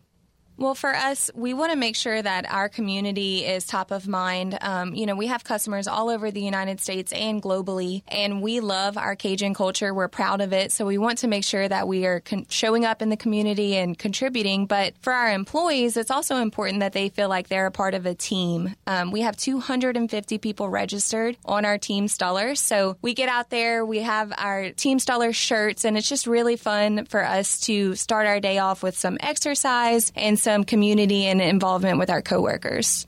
I got to ask you before I let you go, because you guys have given us great information like always. Uh, for someone who's running in the five K, yours truly, uh, I used to run in five Ks a long time ago. I was about one hundred pounds lighter. So I'm older now, have less hair, and are far larger of an individual. So what's the recommendation that you have for the five K? What should my approach be? Should my approach be not to pass out and embarrass my eight-year-old daughter, or should I set that bar a little bit higher? I think your approach should be to have some fun. It's just about getting out there. It's normally great weather in April. Whether you walk or run, it doesn't matter. I think you will be fine just crossing the finish line. Once again, appreciate Carly and Katie for stopping by to talk Festival International and the five K. That's going to do it for hour number two on this Friday edition of R P three and Company. Final hour of today's show and the final hour of our week is coming up next right here on The Game, Southwest Louisiana Sports Station.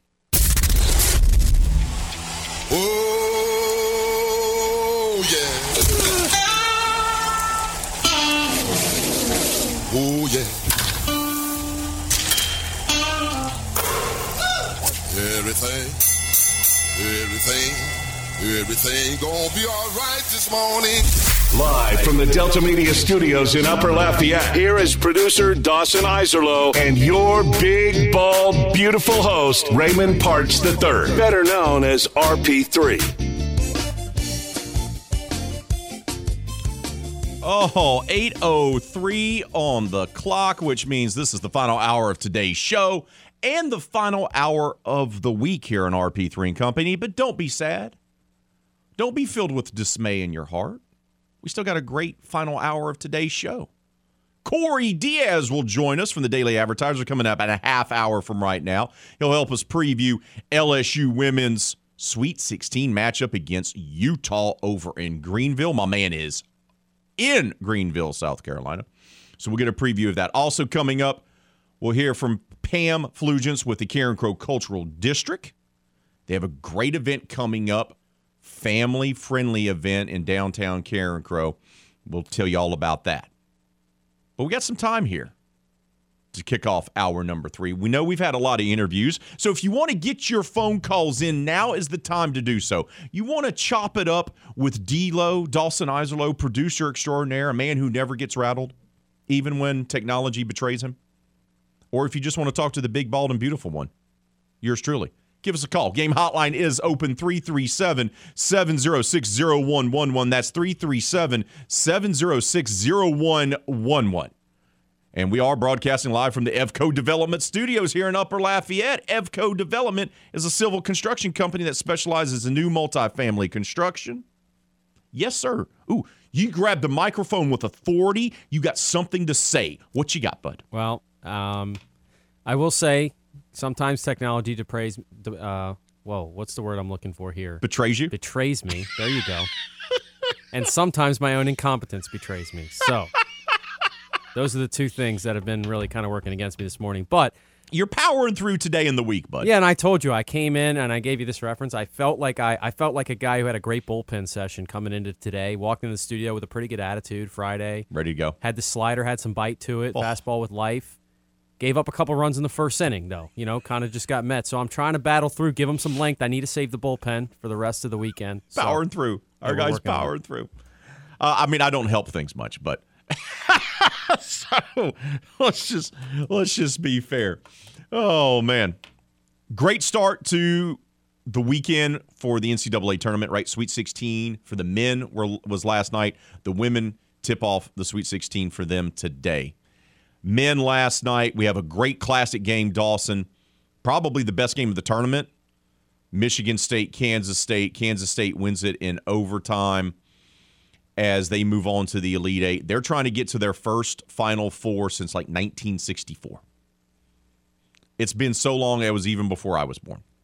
So there you go. It's been a while. They got banners that hang up in the rafters of uh, their basketball facility, but they're from like the fifties in the early sixties. So it's been a minute since K-State was able to get to a Final Four. They get to the Sweet sixteen a lot and to the Elite Eight, but Final Four has been a bit of a hurdle. They're going to be facing off against Florida Atlantic. That's right, the Owls took down Tennessee in the Sweet sixteen. Owls make it to their first Elite Eight ever. By the way, more Conference U S A teams are in the Elite Eight than there are Big Ten teams because now there's no Big Ten teams. They, they put the most teams into the tournament for the last three years, and yet they can't get through, which is uh, kind of a weird dip in things. Now, part of that's well, because Michigan State's been down, right? That That's part of it, and you see what Tom Izzo's doing, and they're building up again. So I'd expect that to change probably next season. I think Michigan State's probably going to have a top five, top ten team next year, especially with the recruiting class mm-hmm. they have coming in. But Well, so the Big Ten struggles in the tournament. My thought process, and I've seen some of the you know analysts chiming in on this, when Purdue lost, some of the topic of conversation was that Purdue plays this very specific brand of basketball, and the entire Big Ten, to an extent, plays it as well. It's this physical, right. kind of slow-paced, grinded-out style of basketball. They don't have enough shooting. And what happens is you get into the course of Big Ten play, and you're playing Big Ten games. Obviously, you play you know essentially eighteen Big Ten games in a row where you're completely focused on that mode. Now, early in the season, you're doing different things because you're playing non-conference. But you get into that, and then you go into the Big Ten tournament, and you play more of that. And so you've finally, you know, you've done your whole, you've you've now been basically for three months straight just playing this, you know, similar style of basketball. Now, a couple of teams do it differently, but then you get to the N C double A tournament. Sometimes you run into a team that's just completely, mm-hmm.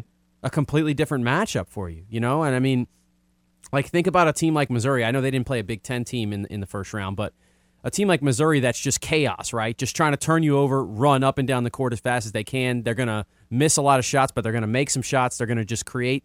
Like, the Big Ten doesn't play basketball like that. So when a Big Ten team runs into that in the first round, whether it's a, you know, a five seed, a twelve seed, or a sixteen seed, I think sometimes it's difficult for those teams to adjust to the way the tourney, the way you can play anybody. And so sometimes a team that has different ways of winning, which we talked about with U L throughout the season, and it almost ended up working out for them in the tournament against Tennessee.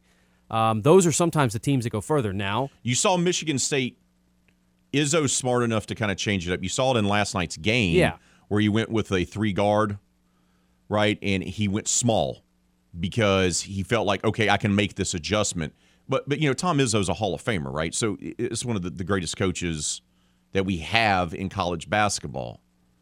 But I, I do think you're right. And look, Michigan was down this year, fell way short of expectations. People thought they were going to be good, and they weren't. They were just average. Michigan State was up and down as well. You know, you, you, one of your best teams out of the Big Ten, not counting Purdue, was Northwestern, right? The Fighting Future Lawyers of America. So I, things go in cycles. I really think you need to watch out for Michigan State. I also think Michigan's going to have a bounce-back year next year as well in the Big Ten. But Florida Atlantic, K-State regional final on Saturday. One of those teams is getting to the Final Four, right? Are there going to be other lower-seeded teams that are going to join them? That's the big question I have. UConn destroys Arkansas yesterday. I mean, just absolutely destroyed them. And they, for my money, have looked like the most complete and dominant team in all three rounds of the tournament so far is UConn. They have just outclassed and outcoached everyone they faced. They're going to be taking on a Zag team that is very interesting to me. So I think that's going to be a heck of a regional. The, the two regional finals on Saturday are going to be just phenomenal. UConn versus Gonzaga, and then Florida Atlantic versus K-State. The matchups today, and then moving forward, how they are going to look on Sunday, those are the ones that we'll see. Well, everyone's saying that's going to be chalk today. Vegas lines say it's going to be chalk today. And usually, as you pointed out earlier on today's show, hey, the Sweet sixteen is usually where Cinderella's stories come to die, where the clock strikes twelve, right? But Creighton and Princeton are facing each other. Yeah, I wouldn't consider Creighton that, though. I think I think Creighton's a very good team and in a power conference as well. I think Princeton's the only team in my mind that qualifies as a Cinderella. But I do understand the logic that San Diego State and Creighton are not teams that people think of as Final Four capable. Basketball so. people know who Creighton is. Right. Basketball people understand how good San Diego State is. The rest of America does not. Right. So if you're below a three seed, for a lot of folks, that means you snuck into the Final Four. Yeah, no, I, I get that. But again, and then, but the same logic to me, like UConn making the Final Four would, would be somewhat surprising, but not, not any, like not even in the same ballpark as if a team like Princeton. Or, no, no, no, no. Wildly different. And wildly different. And I even consider Florida UConn, Atlantic. And I consider UConn one of the blue bloods now. I know a lot. Some yeah, people don't. I don't. I, I would. Yeah, it depends your definition. Why? Of blue so bloods, so but. so why do you have so much trepidation on that? Well, I, UConn is probably the example of the most consistent winning program in the last twenty years. I don't know if they they had a pretty decent stretch there between when they won the title with Kemba and, you know, where they weren't very good for a few years. I, I for me, blue blood is a more reserved term that really just consists of Duke, Carolina, Kentucky, um, Kansas, and maybe like Villanova. Um, I, I, I keep that term a little bit more reserved, but if you're just saying the most powerful, best consistent programs, then yeah, you throw Michigan State in there and you throw UConn in there. So I wouldn't like. I think it's just about how you view the term blue bloods. Since nineteen ninety-nine, UConn has won the championship four times. They've been to the Final Four five times. They have been now to the Elite Eight twelve times. That's wildly consistent, and that's a team that's every five to eight years is in the mix for a national title. And so since nineteen ninety-nine, UConn, four national titles, five Final Fours, right? That's where we're at. But the last one is is what, twenty twenty fourteen. Yeah. So, no, I again, it, for me, it's just a simple kind of like the, the semantics behind how you view the term blue blood. I view of it as like the overall program as far as the history of it. And I guess Duke, of course, wasn't always that way. It was kind of once Coach K got there, but that's Kentucky, just, just a small thing. Kentucky, by comparison? No, I know they've underachieved. And I, Since nineteen ninety-nine, they've won one national title, mm-hmm. They've been tournament runner-up once. And since nineteen ninety-nine, they've been to the Final Four four times. So UConn has been a better program since in the last twenty-plus years than Kentucky has. Yeah, I wouldn't I wouldn't argue with that. Again, it's, it's just how I think of the term blue bloods. But it's, yeah, well, it's a think, fair you, argument. You think of, like, the last fifty years, right? So yeah. You're going to think Kentucky, U C L A, North Carolina, right. Duke, right? Those are the ones that are going to – Kansas. Those are the ones that are going to pop up, and I, and I get that. That's why That's why I did the disclaimer of UConn is a modern blue blood. Mm-hmm. Which, okay. By the way, if I to go back to the Big Ten conversation we were having – how interesting is it going to be when UConn, I mean, when U C L A is playing in the Big Ten? We talk about the stylistic differences of U C L A. Wow. Now you're going to have a West Coast basketball team playing. The, which, by the way, I hate. I all hate that. it. Oh, it's okay. so okay. it's so there we dumb. Go. We're going to have no, and, and people, and I know at the com- it was brought up, but we're going to have like you know, of course, basketball and football. Like, yeah, they'll figure it out. They, they they'll be traveling across the country in, in comfort and luxury, and it'll be okay. But think about like U C L A heading all the way to Northwestern for a track meet on a Tuesday. Like, that's ridiculous. How and, about I mean, how about a women's basketball game for U S C Trojans versus Rutgers? And and you're going to and and right. And now you not only say, you like, know, the travel, but now think about the we talked about how difficult the U L softball schedule was, right? And the kind of the mental health aspect of it and the grind. And the N C double A is all about mental health, and and now I know the N C double A is not who, you know, moved this team to the Big Ten, but correct. You're so worried about this mental health stuff. And now, again, yeah, on a, on a potentially on a Thursday night when you've got classes going on, you're going to ask these girls and guys to travel across the entire country and play in a basketball game and then travel all the way back and be going to classes and stuff and, and do that regularly throughout the conference schedule because U C L A and U S C, guess what? Every single road trip they have is going to be ridiculously long. So, mm? yeah, that, that was a rant I didn't think I was going to get into today. But anyway, it will be interesting to is. see how U C L A and U S C stylistically match up with a full Big Ten Big Ten basketball schedule. That will be intriguing.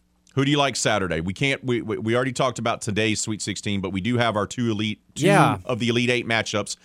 Who do you like? Kansas State versus Florida Atlantic, and who do you like out of Gonzaga versus UConn? So for Kansas State and F A U, it it all comes down to me of A, is Noel fully healthy and, and ready to go, which I think he'll be fine because of how great he was down the stretch. Um, and, you know, they've also got, you know, Keontae down low. Like, they have some guys, and I've I've said I said it going into the Michigan State game. I, I thought there was no doubt about it. Kansas State was the better basketball team, and so this is that's going to be the case again. I think they are a better, more complete team than F A U is. But F A U has a nine next to their name. They're not a nine seed. They're probably more like a five or a six, um, and even if not even better than that, they've got some scoring, and that's the thing too. Last night, Tennessee kind of kind of. Um, clamped down in the first half for a bit, and I said to I said to my dad while we were watching the game, I said, Tennessee's about to do this for the third straight game. Just not have enough offense, but it doesn't matter. They're just going to defend you so well that they're going to win the game. Um, but F A U hit some shots. Coming out of the break, they hit some big ones. They were able to knock down some threes. Um, they got out and did some things offensively that kind of opened the floor for them. So they're going to have to do that again. And, you know, I think Noel, it, it's, of course, going to be a point of emphasis now for F A U defensively to try to stop what he's able to do. I mean, you think about the number of baskets he scored or assisted on. You know, I like looking at that number sometimes. Chris Paul always used to have crazy numbers like that. Um, when you score, what he scored right around twenty points and had right around twenty assists. So that's an unbelievable percentage of Kansas State's offense that ran through the point guard, who's only five seven, by the way. But here's my, my only – look, I, I, I favor K-State in this matchup. The X factor for me, he exerted so much emotion and so much energy to do that. And when adrenaline's pumping after the injury, because he was hobbled and had to be taken out of the game, he came back in and played amazing. Do you think he's going to play like that again? They might. Well, when that's when, the when he has time to settle, I mean, that that's where the recovery comes in, and that's where the injury really starts to play a role because you have your cool down period. And then it's going to have to be coming off cold with the bum ankle. It's a lot different than getting right back into the game, getting taped up and getting a shot or whatever it was, and getting back in the game and playing with adrenaline. It's another thing to have to reboot, so to speak, with a bum ankle. That's my only concern. I still like K-State to win. I do, because they do have some other dudes, just not the five seven guard. Right, well, that's that was going to be my next point. He's actually not their leading scorer. Ironically, correct. Right? He averages seventeen a game, but seventeen point seven a game for Keontae Johnson that I kind of alluded to. So if he's able to get things going inside. Now, he also might create a little bit more of a mismatch, and we'll see how they try to play that. But um, F A U, again, they went eight of twenty-seven from three, so they took a ton. They made enough. They made enough to win. I think they'll have to shoot a little better percentage against K-State. K-State is good of a defensive team as Tennessee. Probably not, but a better off, but a much better, better offensive, offensive team. Yeah. So that's where it comes down to for that. So I think it's a good matchup. I again, I'd lean K-State right now because I think they're I the too. better team. But um, I do too. F A U plays surpri- with attitude and confidence. But it would not surprise you if F A U won Saturday. No, no, no. The only again, the only result from here on out that would be very shocking to me is if Princeton won another game. Outside of that, I can see both sides of every game, um, and we'll see about Princeton tonight. So the other one, UConn. Um, look, the Gonzaga. Yeah, and Gonzaga. UConn's played, again, like you mentioned, they have played as good as anybody has in this tournament. Um, now, Sonogo has been a problem inside for teams. The biggest thing to me that's interesting about this matchup is that Drew Timme got it going last night he and did. was unbelievable. thirty-six points and thirteen rebounds in that game. And he's kind of a guy, we've seen some of the things he's said, and he's been there forever. Now, people joke about him being there forever. He's only been there four years. He's just had a traditional basketball career, but just because of how many big moments he's played in, I guess that makes it seem like he's been there for so much longer. Feels like he's been there for an eternity, yeah. Right, and but he's a guy that, again, that's going to be the focal point for UConn. Now, they have Sonogo downside. Does Sonogo try to match up one-on-one with him? Is that the way they choose Ooh. to do it defensively? Do they kind of go with the double-team approach? I don't know. Now, of course, Gonzaga has other options. This isn't, you know, a situation where they've only got one guy to go to. So, stylistically, it's intriguing. If UConn plays as well as they've played in the first three rounds, I don't think there's a way they lose this game. Um, but they probably haven't faced a team quite as good as Gonzaga. Gonzaga to this point. So I would agree with that. I took Gonzaga early on. They were in my championship game. They're one of the only teams left in my bracket that has, um, you know, lived up to my expectations for them. So I'll have to keep rolling with the Zags for sheer principle, but UConn's playing really well. My buddy Jack, huge UConn fan and UConn graduate, I know he's fired up about this, so I'm I'm happy for him at least. I picked Gonzaga to reach the title game, but I also picked them to lose to Purdue, so what do I know? Uh, look, Gonzaga has other guys, but, man, I, I lean towards UConn because they've played so well. Like, they just look like a locked-in team to me. But I think of all the matchups, this feels like the biggest coin flip matchup of the weekend for me is that game right there, Gonzaga-UConn, because I think you go either way. I think it's going to be a tight game. I just really do. I think it's going to be great basketball. Hey, just a reminder, today, because of the weather coming through the area, we're going to have L S U baseball starting at noon today. That's right. Pregame will begin at eleven thirty. First pitch from Alex Box Stadium for L S U versus Arkansas, a battle of ranked opponents. S E C rivals will be taking place at noon. After the baseball game is done, we're going to switch over to the L S U women's basketball team. Kim Mulkey's squad in the Sweet Six, Sweet sixteen over in Greenville, South Carolina. They're going to be taking on the two-seed Utah. That is scheduled to tip at four o'clock. So we'll have L S U baseball, noon. L S U women's basketball at four o'clock. All of it right here on the game. Your home for L S U athletics here in Southwest Louisiana. We'll talk more about the L S U women, previewing that game when Corey Diaz joins us in about fifteen minutes from right now from the Daily Advertiser. But up next, whew, Pam Flugens will join us from the Carencro Cultural District. They have a great event coming up that you need to know about, family-friendly type of event in downtown Carencro. We'll hear from her next right here on The Game. This is R P three and Company on The Game. one oh three point seven Lafayette and one oh four point one Lake Charles, Southwest Louisiana's sports station. Your home for the L S U Tigers and Houston Astros. Here on R P three and Company, everyone is apparently part of the Game family. Brother, brother, brother, brother, brother, brother. Seriously, how many brothers does Ray have? Good morning to you, brother. Back to Ray and all of his brothers right here on The Game. one oh three point seven Lafayette and one oh four point one Lake Charles, Southwest Louisiana's sports station.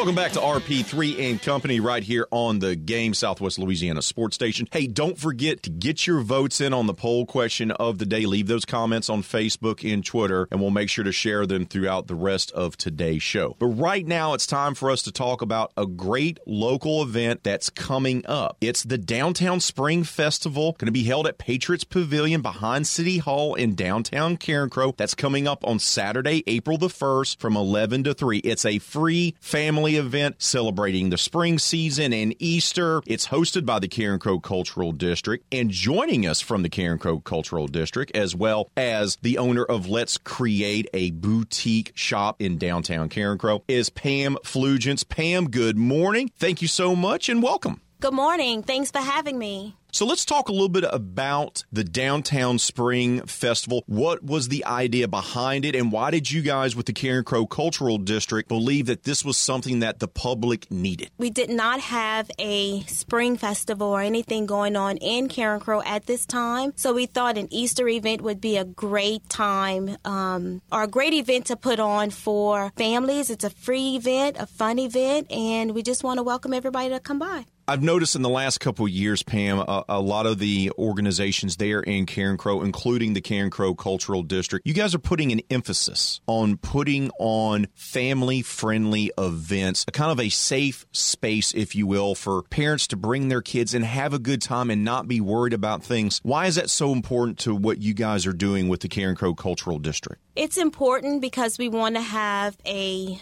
a community so that um, people know that, you know, there's going to be events. It's local. It's um, you don't have to go far. It's right here in Carencro. Um, and we can meet our neighbors.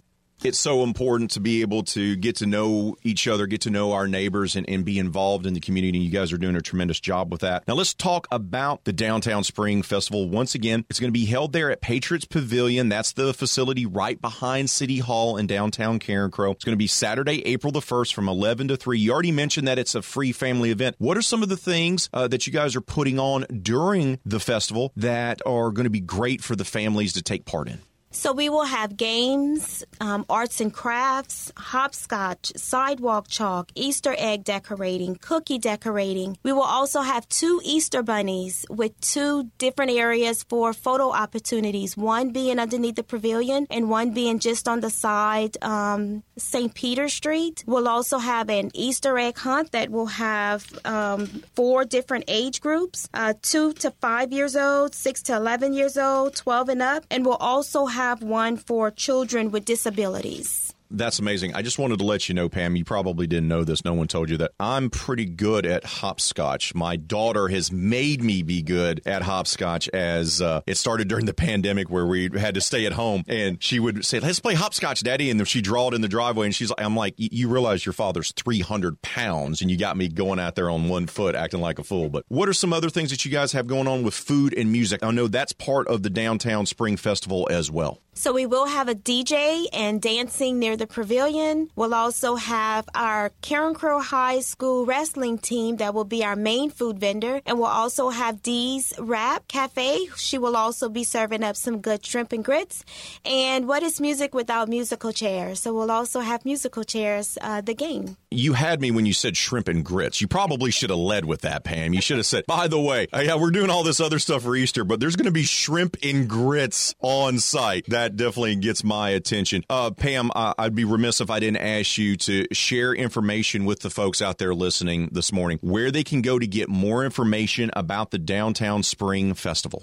Please visit our Carencro Cultural District Facebook page. This is where we post a lot of the events that go on in Carencro. So we have a lot of big events that's coming in addition to the Easter event. So please follow that Facebook page. But you can also follow my Let's Create L L C Facebook page along with our Carencro Kiwanis Facebook page. They are the ones that will be putting on the Easter event. So follow them as well. Pam, appreciate the time. Thank you so much. Can't wait to go check out the Downtown Spring Festival. Once again, it's going to be held at Patriots Pavilion behind City Hall, Saturday, April the first, eleven to three. Of course, the Carencro Cultural District is helping to put this on. It's a free family event that celebrates the spring season as well as Easter. Got an Easter egg hunt for different age groups, games, cake decorating, cookie decorating. There's going to be shrimp and grits, fellas. Pay attention. It's going to be a great time. Pam, thank you so much for stopping by, and best of luck with the festival. Thank you so much for having me. This is R P three and Company on The Game. ten thirty-seven Lafayette and ten forty-one Lake Charles, Southwest Louisiana's sports station. Your home for the L S U Tigers and Houston Astros. This is R P three and Company, live from the E V C O Development Studios in Upper Lafayette on The Game. ten thirty-seven Lafayette, ten forty-one Lake Charles, Southwest Louisiana's sports station.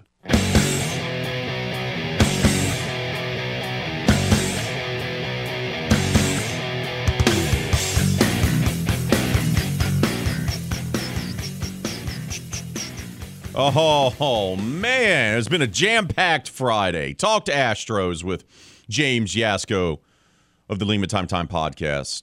We talked all things Raging Cajuns with Seth Lewis at K A T C. We talked Festival International with Carly Viator. We talked the Carencro Downtown Festival with Pam Flugens. And now we're going to talk L S U women with the man who's in Greenville, South Carolina, to cover their Sweet sixteen and hopefully Elite eight games this weekend. From the Daily Advertiser, our good friend Corey Diaz. Corey, good morning to you, brother. How are you? R P three, good morning, brother. How's it going? How do you feel about being the closer on today's jam-packed edition of R P three and Company? You comfortable with that? Uh, yeah, because I feel like uh, the rest of the folks have already built a, a fifteen to nothing safe lead, so we're good. I like that. I like that. So I do a little research, as I typically do for these games. Uh, I did not realize that Utah was the uh, third best team in the country when it came to scoring. They score like eighty-three and a half points per game. They're averaging eight point three three-pointers a game. The Utes are the Pac twelve regular season champs. We saw L S U play sensational defense against Hawaii and Michigan. They're going to need to have the same sort of effort today, aren't they? Yeah, there's there's no doubt. Um, although, you know, I will say, uh, Raymond, you know, I've done a couple of radio spots the last couple of days, and, and kind of that's been one of the, the main questions, obviously. And, and look, I mean, you know, L S U, look, they can win on the defensive end, but they're also kind of built to, to outscore teams as well, right? I mean, you got Angel Reese inside, you got Alexis Morris that can get hot literally at any moment in the game.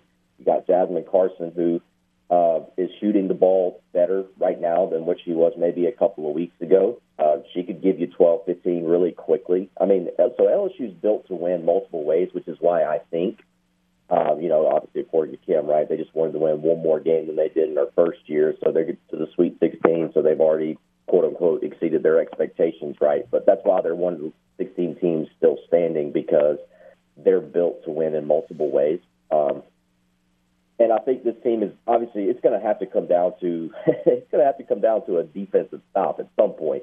Um, and, and I think inside with Angel, um, you know, kind of getting this, what I would say is probably some of the best defense that L S U has played um, in a few weeks, um, you know, between the, the loss to Tennessee and, and the semifinals of the S E C tournament here in Greenville versus, you know, what we'll see later today. You know, I think Kim and, and her staff has really put so much focus on the defensive end of the floor these last couple of weeks that, you know, what we saw against Hawaii and what we saw against Michigan in round two was obviously a product of, of just kind of that focus. And so, you know, I asked a lot of the ladies, you know, after the Michigan game, you know, before, you know, we all got to Greenville, you know, if they felt like they were playing some of their best defense that they played all season, and, and the, you know, the consensus was a resounding yes. So I, I would anticipate L S U, um, you know, from a defensive perspective, they're going to hold Utah less than what their scoring average is. Um, and, you know, we'll see, obviously, if they're, you know, like I said, they're, I think they're built to win in multiple ways. They can outscore teams, so we'll have to see if, if offensively they're clicking uh, this afternoon. Corey, Alexis Morris struggled to get her shot to fall early. against Hawaii, finally ended up getting six points late. She struggled to get her shot to fall. Against Michigan, it came together just like it did against Hawaii late. She was a- able to get eleven points. Does Alexis Morris need to score early and often for this team to be able to win today against Utah? Yeah, you know, I think, um, yeah, I think just her individually, right? I think she needs that confidence early. Um, I don't necessarily believe that, you know, um, you know, there's a particular number, right? Like, you know, whether, you know, if she scores seventeen or less, you know, L S U's going to lose today. I don't, I don't think that because, you know, look, the, the, the matchup is Alyssa Peely, uh, you know, Utah's forward uh, versus Angel Reese. I, I think they will match up a lot individually today. Um, and, you know, that's where that's where this game is probably going to be won and lost is, is is Angel's defense and her ability to rebound the ball. Um, you know, Utah, they spread you out. They almost run – it, it, it almost looks like if – if any of your listeners have watched a lot of Alabama men's basketball play this year, uh, Utah kind of runs something similar to what Nate Oates' system is. They'll spread you out. They do shoot a lot of threes, but they're they're also a drive and dish team. Uh, so there's going to be a lot of opportunity in the paint for Angel to, you know, alter shots, block shots, uh, force uh, Utah to uh, pass the ball to someone on the perimeter who maybe is not fully open, uh, and maybe you can force some mistakes that way. Uh, so I don't, you know, with Alexis, I, I just think individually for her, she seeing the ball go in the basket early today uh, would do wonders for her confidence. Um, and, you know, it's kind of like Jasmine uh, against Michigan, right? You know, she comes off the bench for the first time in, in, all season long, and uh, she gets in and, and she sees her first couple of shots fall. You know, uh, that was huge for her. Uh, I think Alexis right now is, is kind of in that same vein where if she can see the ball go in the basket early, um, you know, yeah, she could go for thirty today. Uh, but I don't know if there's a if there's a number, you know, whether it's in Kim's head or, or even Alexis's head about, okay, I need to get seventeen points today or we're going to lose. I, I just don't really I don't really buy into that. Well, I, I don't buy into that either. And, and that's not what I was asking. I just know how animated Kim Mulkey was wanting her star point guard to score. And the shot wasn't falling, and I think it would help Alexis a big deal. Even if she only scored four points, Corey, in the first half, if she was like two for four shooting, but she had a couple of those shots actually fall, I think it makes a huge difference, especially late in the game if it's tight, because Alexis is going to feel a little bit more confident that she can make that shot. I guess that is the better way of framing that. Yeah, and, you know, I'll... this man wants to argue not, with me. He doesn't say He doesn't think Alexis Morris look, needs I to think, score. Well, look, look. I, I think uh, I think in terms of clutch moments this year, I, I think there hasn't been a, a, a more clutch player on L S U women's basketball team than Alexis Morris. And, and, and she's also hit big-time shots late in games when she hasn't had a good first half or a good first three quarters. Um, you know, the Georgia game really comes to mind. She did she did not play well because Georgia's defense was causing so much fits for her early in that game. She didn't get going into the fourth quarter, and then Georgia was winning by two.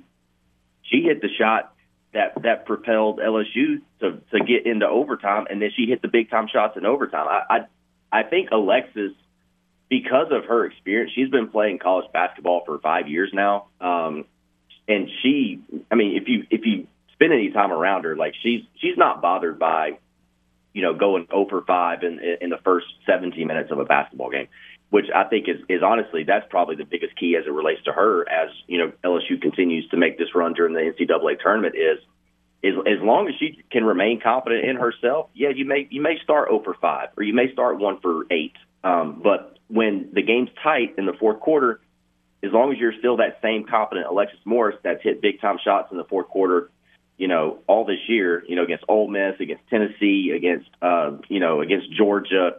I mean, she's been that player for this team, and, and as long as she stays in that mind frame, I, I think she'll be okay. I'm not disagreeing with that. We just disagree with the fact I just think she needs to score because I think Utah is going to be one of the toughest teams they faced all year, and it's a far better team than Georgia is. So I, I just think she needs to get started earlier than later. Let me ask you this. Besides, well, well let me, I'll, I'll oh, say I'll say okay. this real quick about Georgia. You know, I don't, I don't know if you watched the Georgia-Iowa game, uh, but Georgia really pushed Iowa, and, and Iowa arguably has the best player in the country in Caitlin Clark. Uh, look, Georgia. I, first off, I thought they were under they were underseeded in this tournament. They were better. They were better than a ten seed, and uh, you also have to think about, you know, they have one of the better point guards in this league too, you know, in Diamond Battle. So um, Georgia, Georgia, it was, was severely underrated. Um, I do think they were. They were a top top twenty-five team. Uh, they just didn't get the votes because, you know, in those games against the L S Us, against, you know, South Carolina, you know, it looked like they were, and they were. I mean, for you're talking about talent, they're they're obviously overmatched as it pertains to the talent, but the way they play defense, it's like Ole Miss. You know, Ole Miss beat Stanford in the tournament last weekend. I mean, and Ole Miss is in the Sweet sixteen. It, that some of these teams can really thrive with how they play defensively, how they scheme it, scheme it up for them. And I think Georgia and Ole Miss are very similar in that. And uh, I would not have been surprised if Georgia had beat Iowa uh, the other day to get to the Sweet sixteen, because I do think they were good enough. And it took Iowa all four quarters to win that game. So um, it kind of goes back to, I guess, that overarching uh, conversation that's kind of been taking over women's college basketball the last couple of weeks since the tournament has started, is that Hmm, seems to me that the S E C as a whole was severely underrated this year. Yeah, we're, it was very top-heavy, but that middle tier was actually very good, um, and I think people are now seeing that.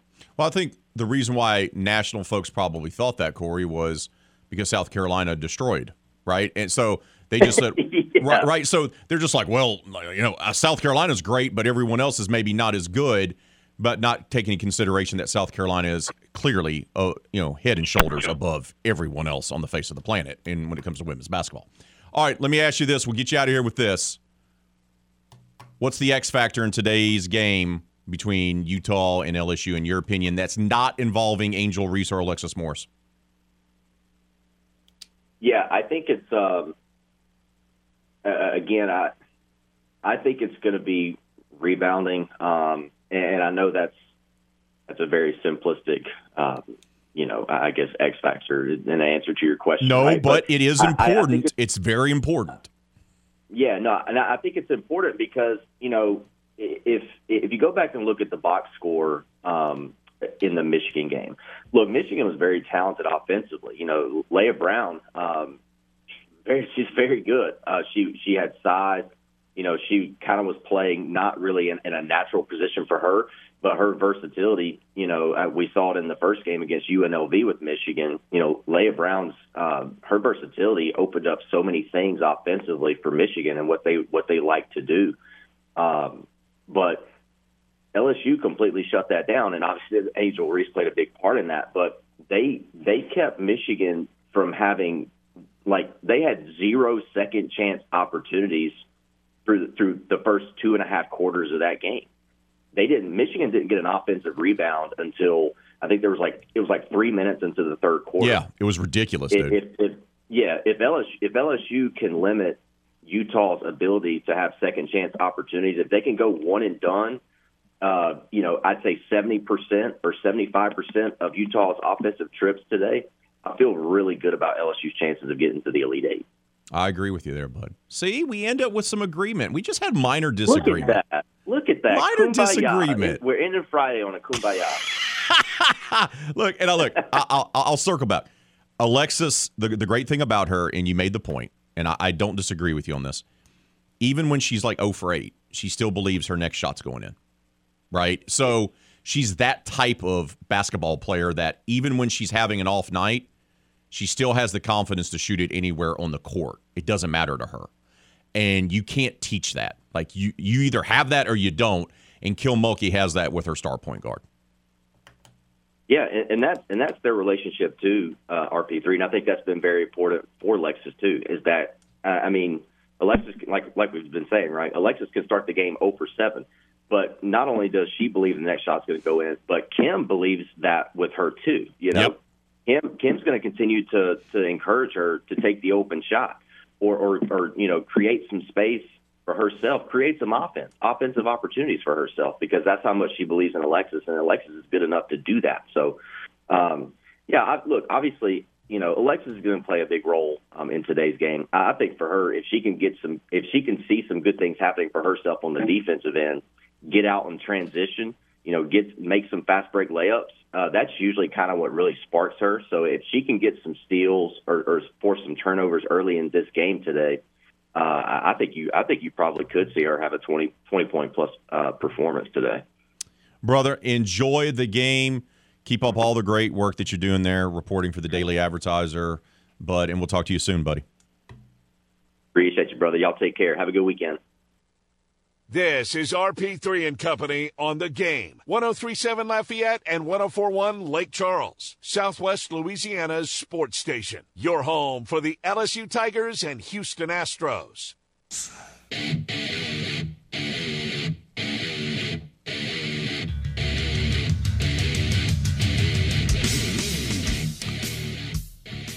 Oh, I want to take a moment to thank all of our guests. James Yasko from the Lima Time Time podcast, Seth Lewis from K A T C, Carly Viator from Festival International, Pam Flugens from the Carencro Cultural District, and Corey Diaz from the Daily Advertiser. We decided to go big or go home on this Friday edition of R P three and Company. Poll question of the day: what is the best college athletics event? Is it the football playoff slash bowl games? Is it the N C double A basketball tournament? Is it the College World Series, or is it other? Nearly seventy-five of you cast your votes today. thirty-nine percent of you say it's the N C double A basketball tournament. thirty-one percent say the football playoffs slash bowl season. And twenty-four percent of you say College World Series, with only six percent saying other. Robert says football is always king. Love the tournament, though. Nothing wrong with that comment. Krista says, don't get me wrong, I love football and baseball guys, but something about those guys swimming. love the, I love it. I love it. Love all the comments. Thanks to all who voted. Thanks to all of you who also left your comments on Facebook and Twitter. We appreciate you making us part of your morning commute. Reminder, L S U baseball at noon today against Arkansas right here on The Game, and that'll be followed by L S U women tipping off at four o'clock versus Utah in the N C double A Women's Tournament Sweet sixteen. We'll have both of those games for you. Also, be careful out there this weekend. Got the severe thunderstorms coming through. That's readjusted all the baseball and softball schedules across Louisiana and across the Southeast. So if you're having to travel this weekend, be extra careful, please. For the producer extraordinaire, Dawson Izerlo, man needs a weekend off. I'm Raymond Partsch the third, better known as R P three. We'll do it all again on Monday, six to nine. But until then, be safe out there, be kind to one another. Kevin Foot and Footnotes is up next right here on The Game.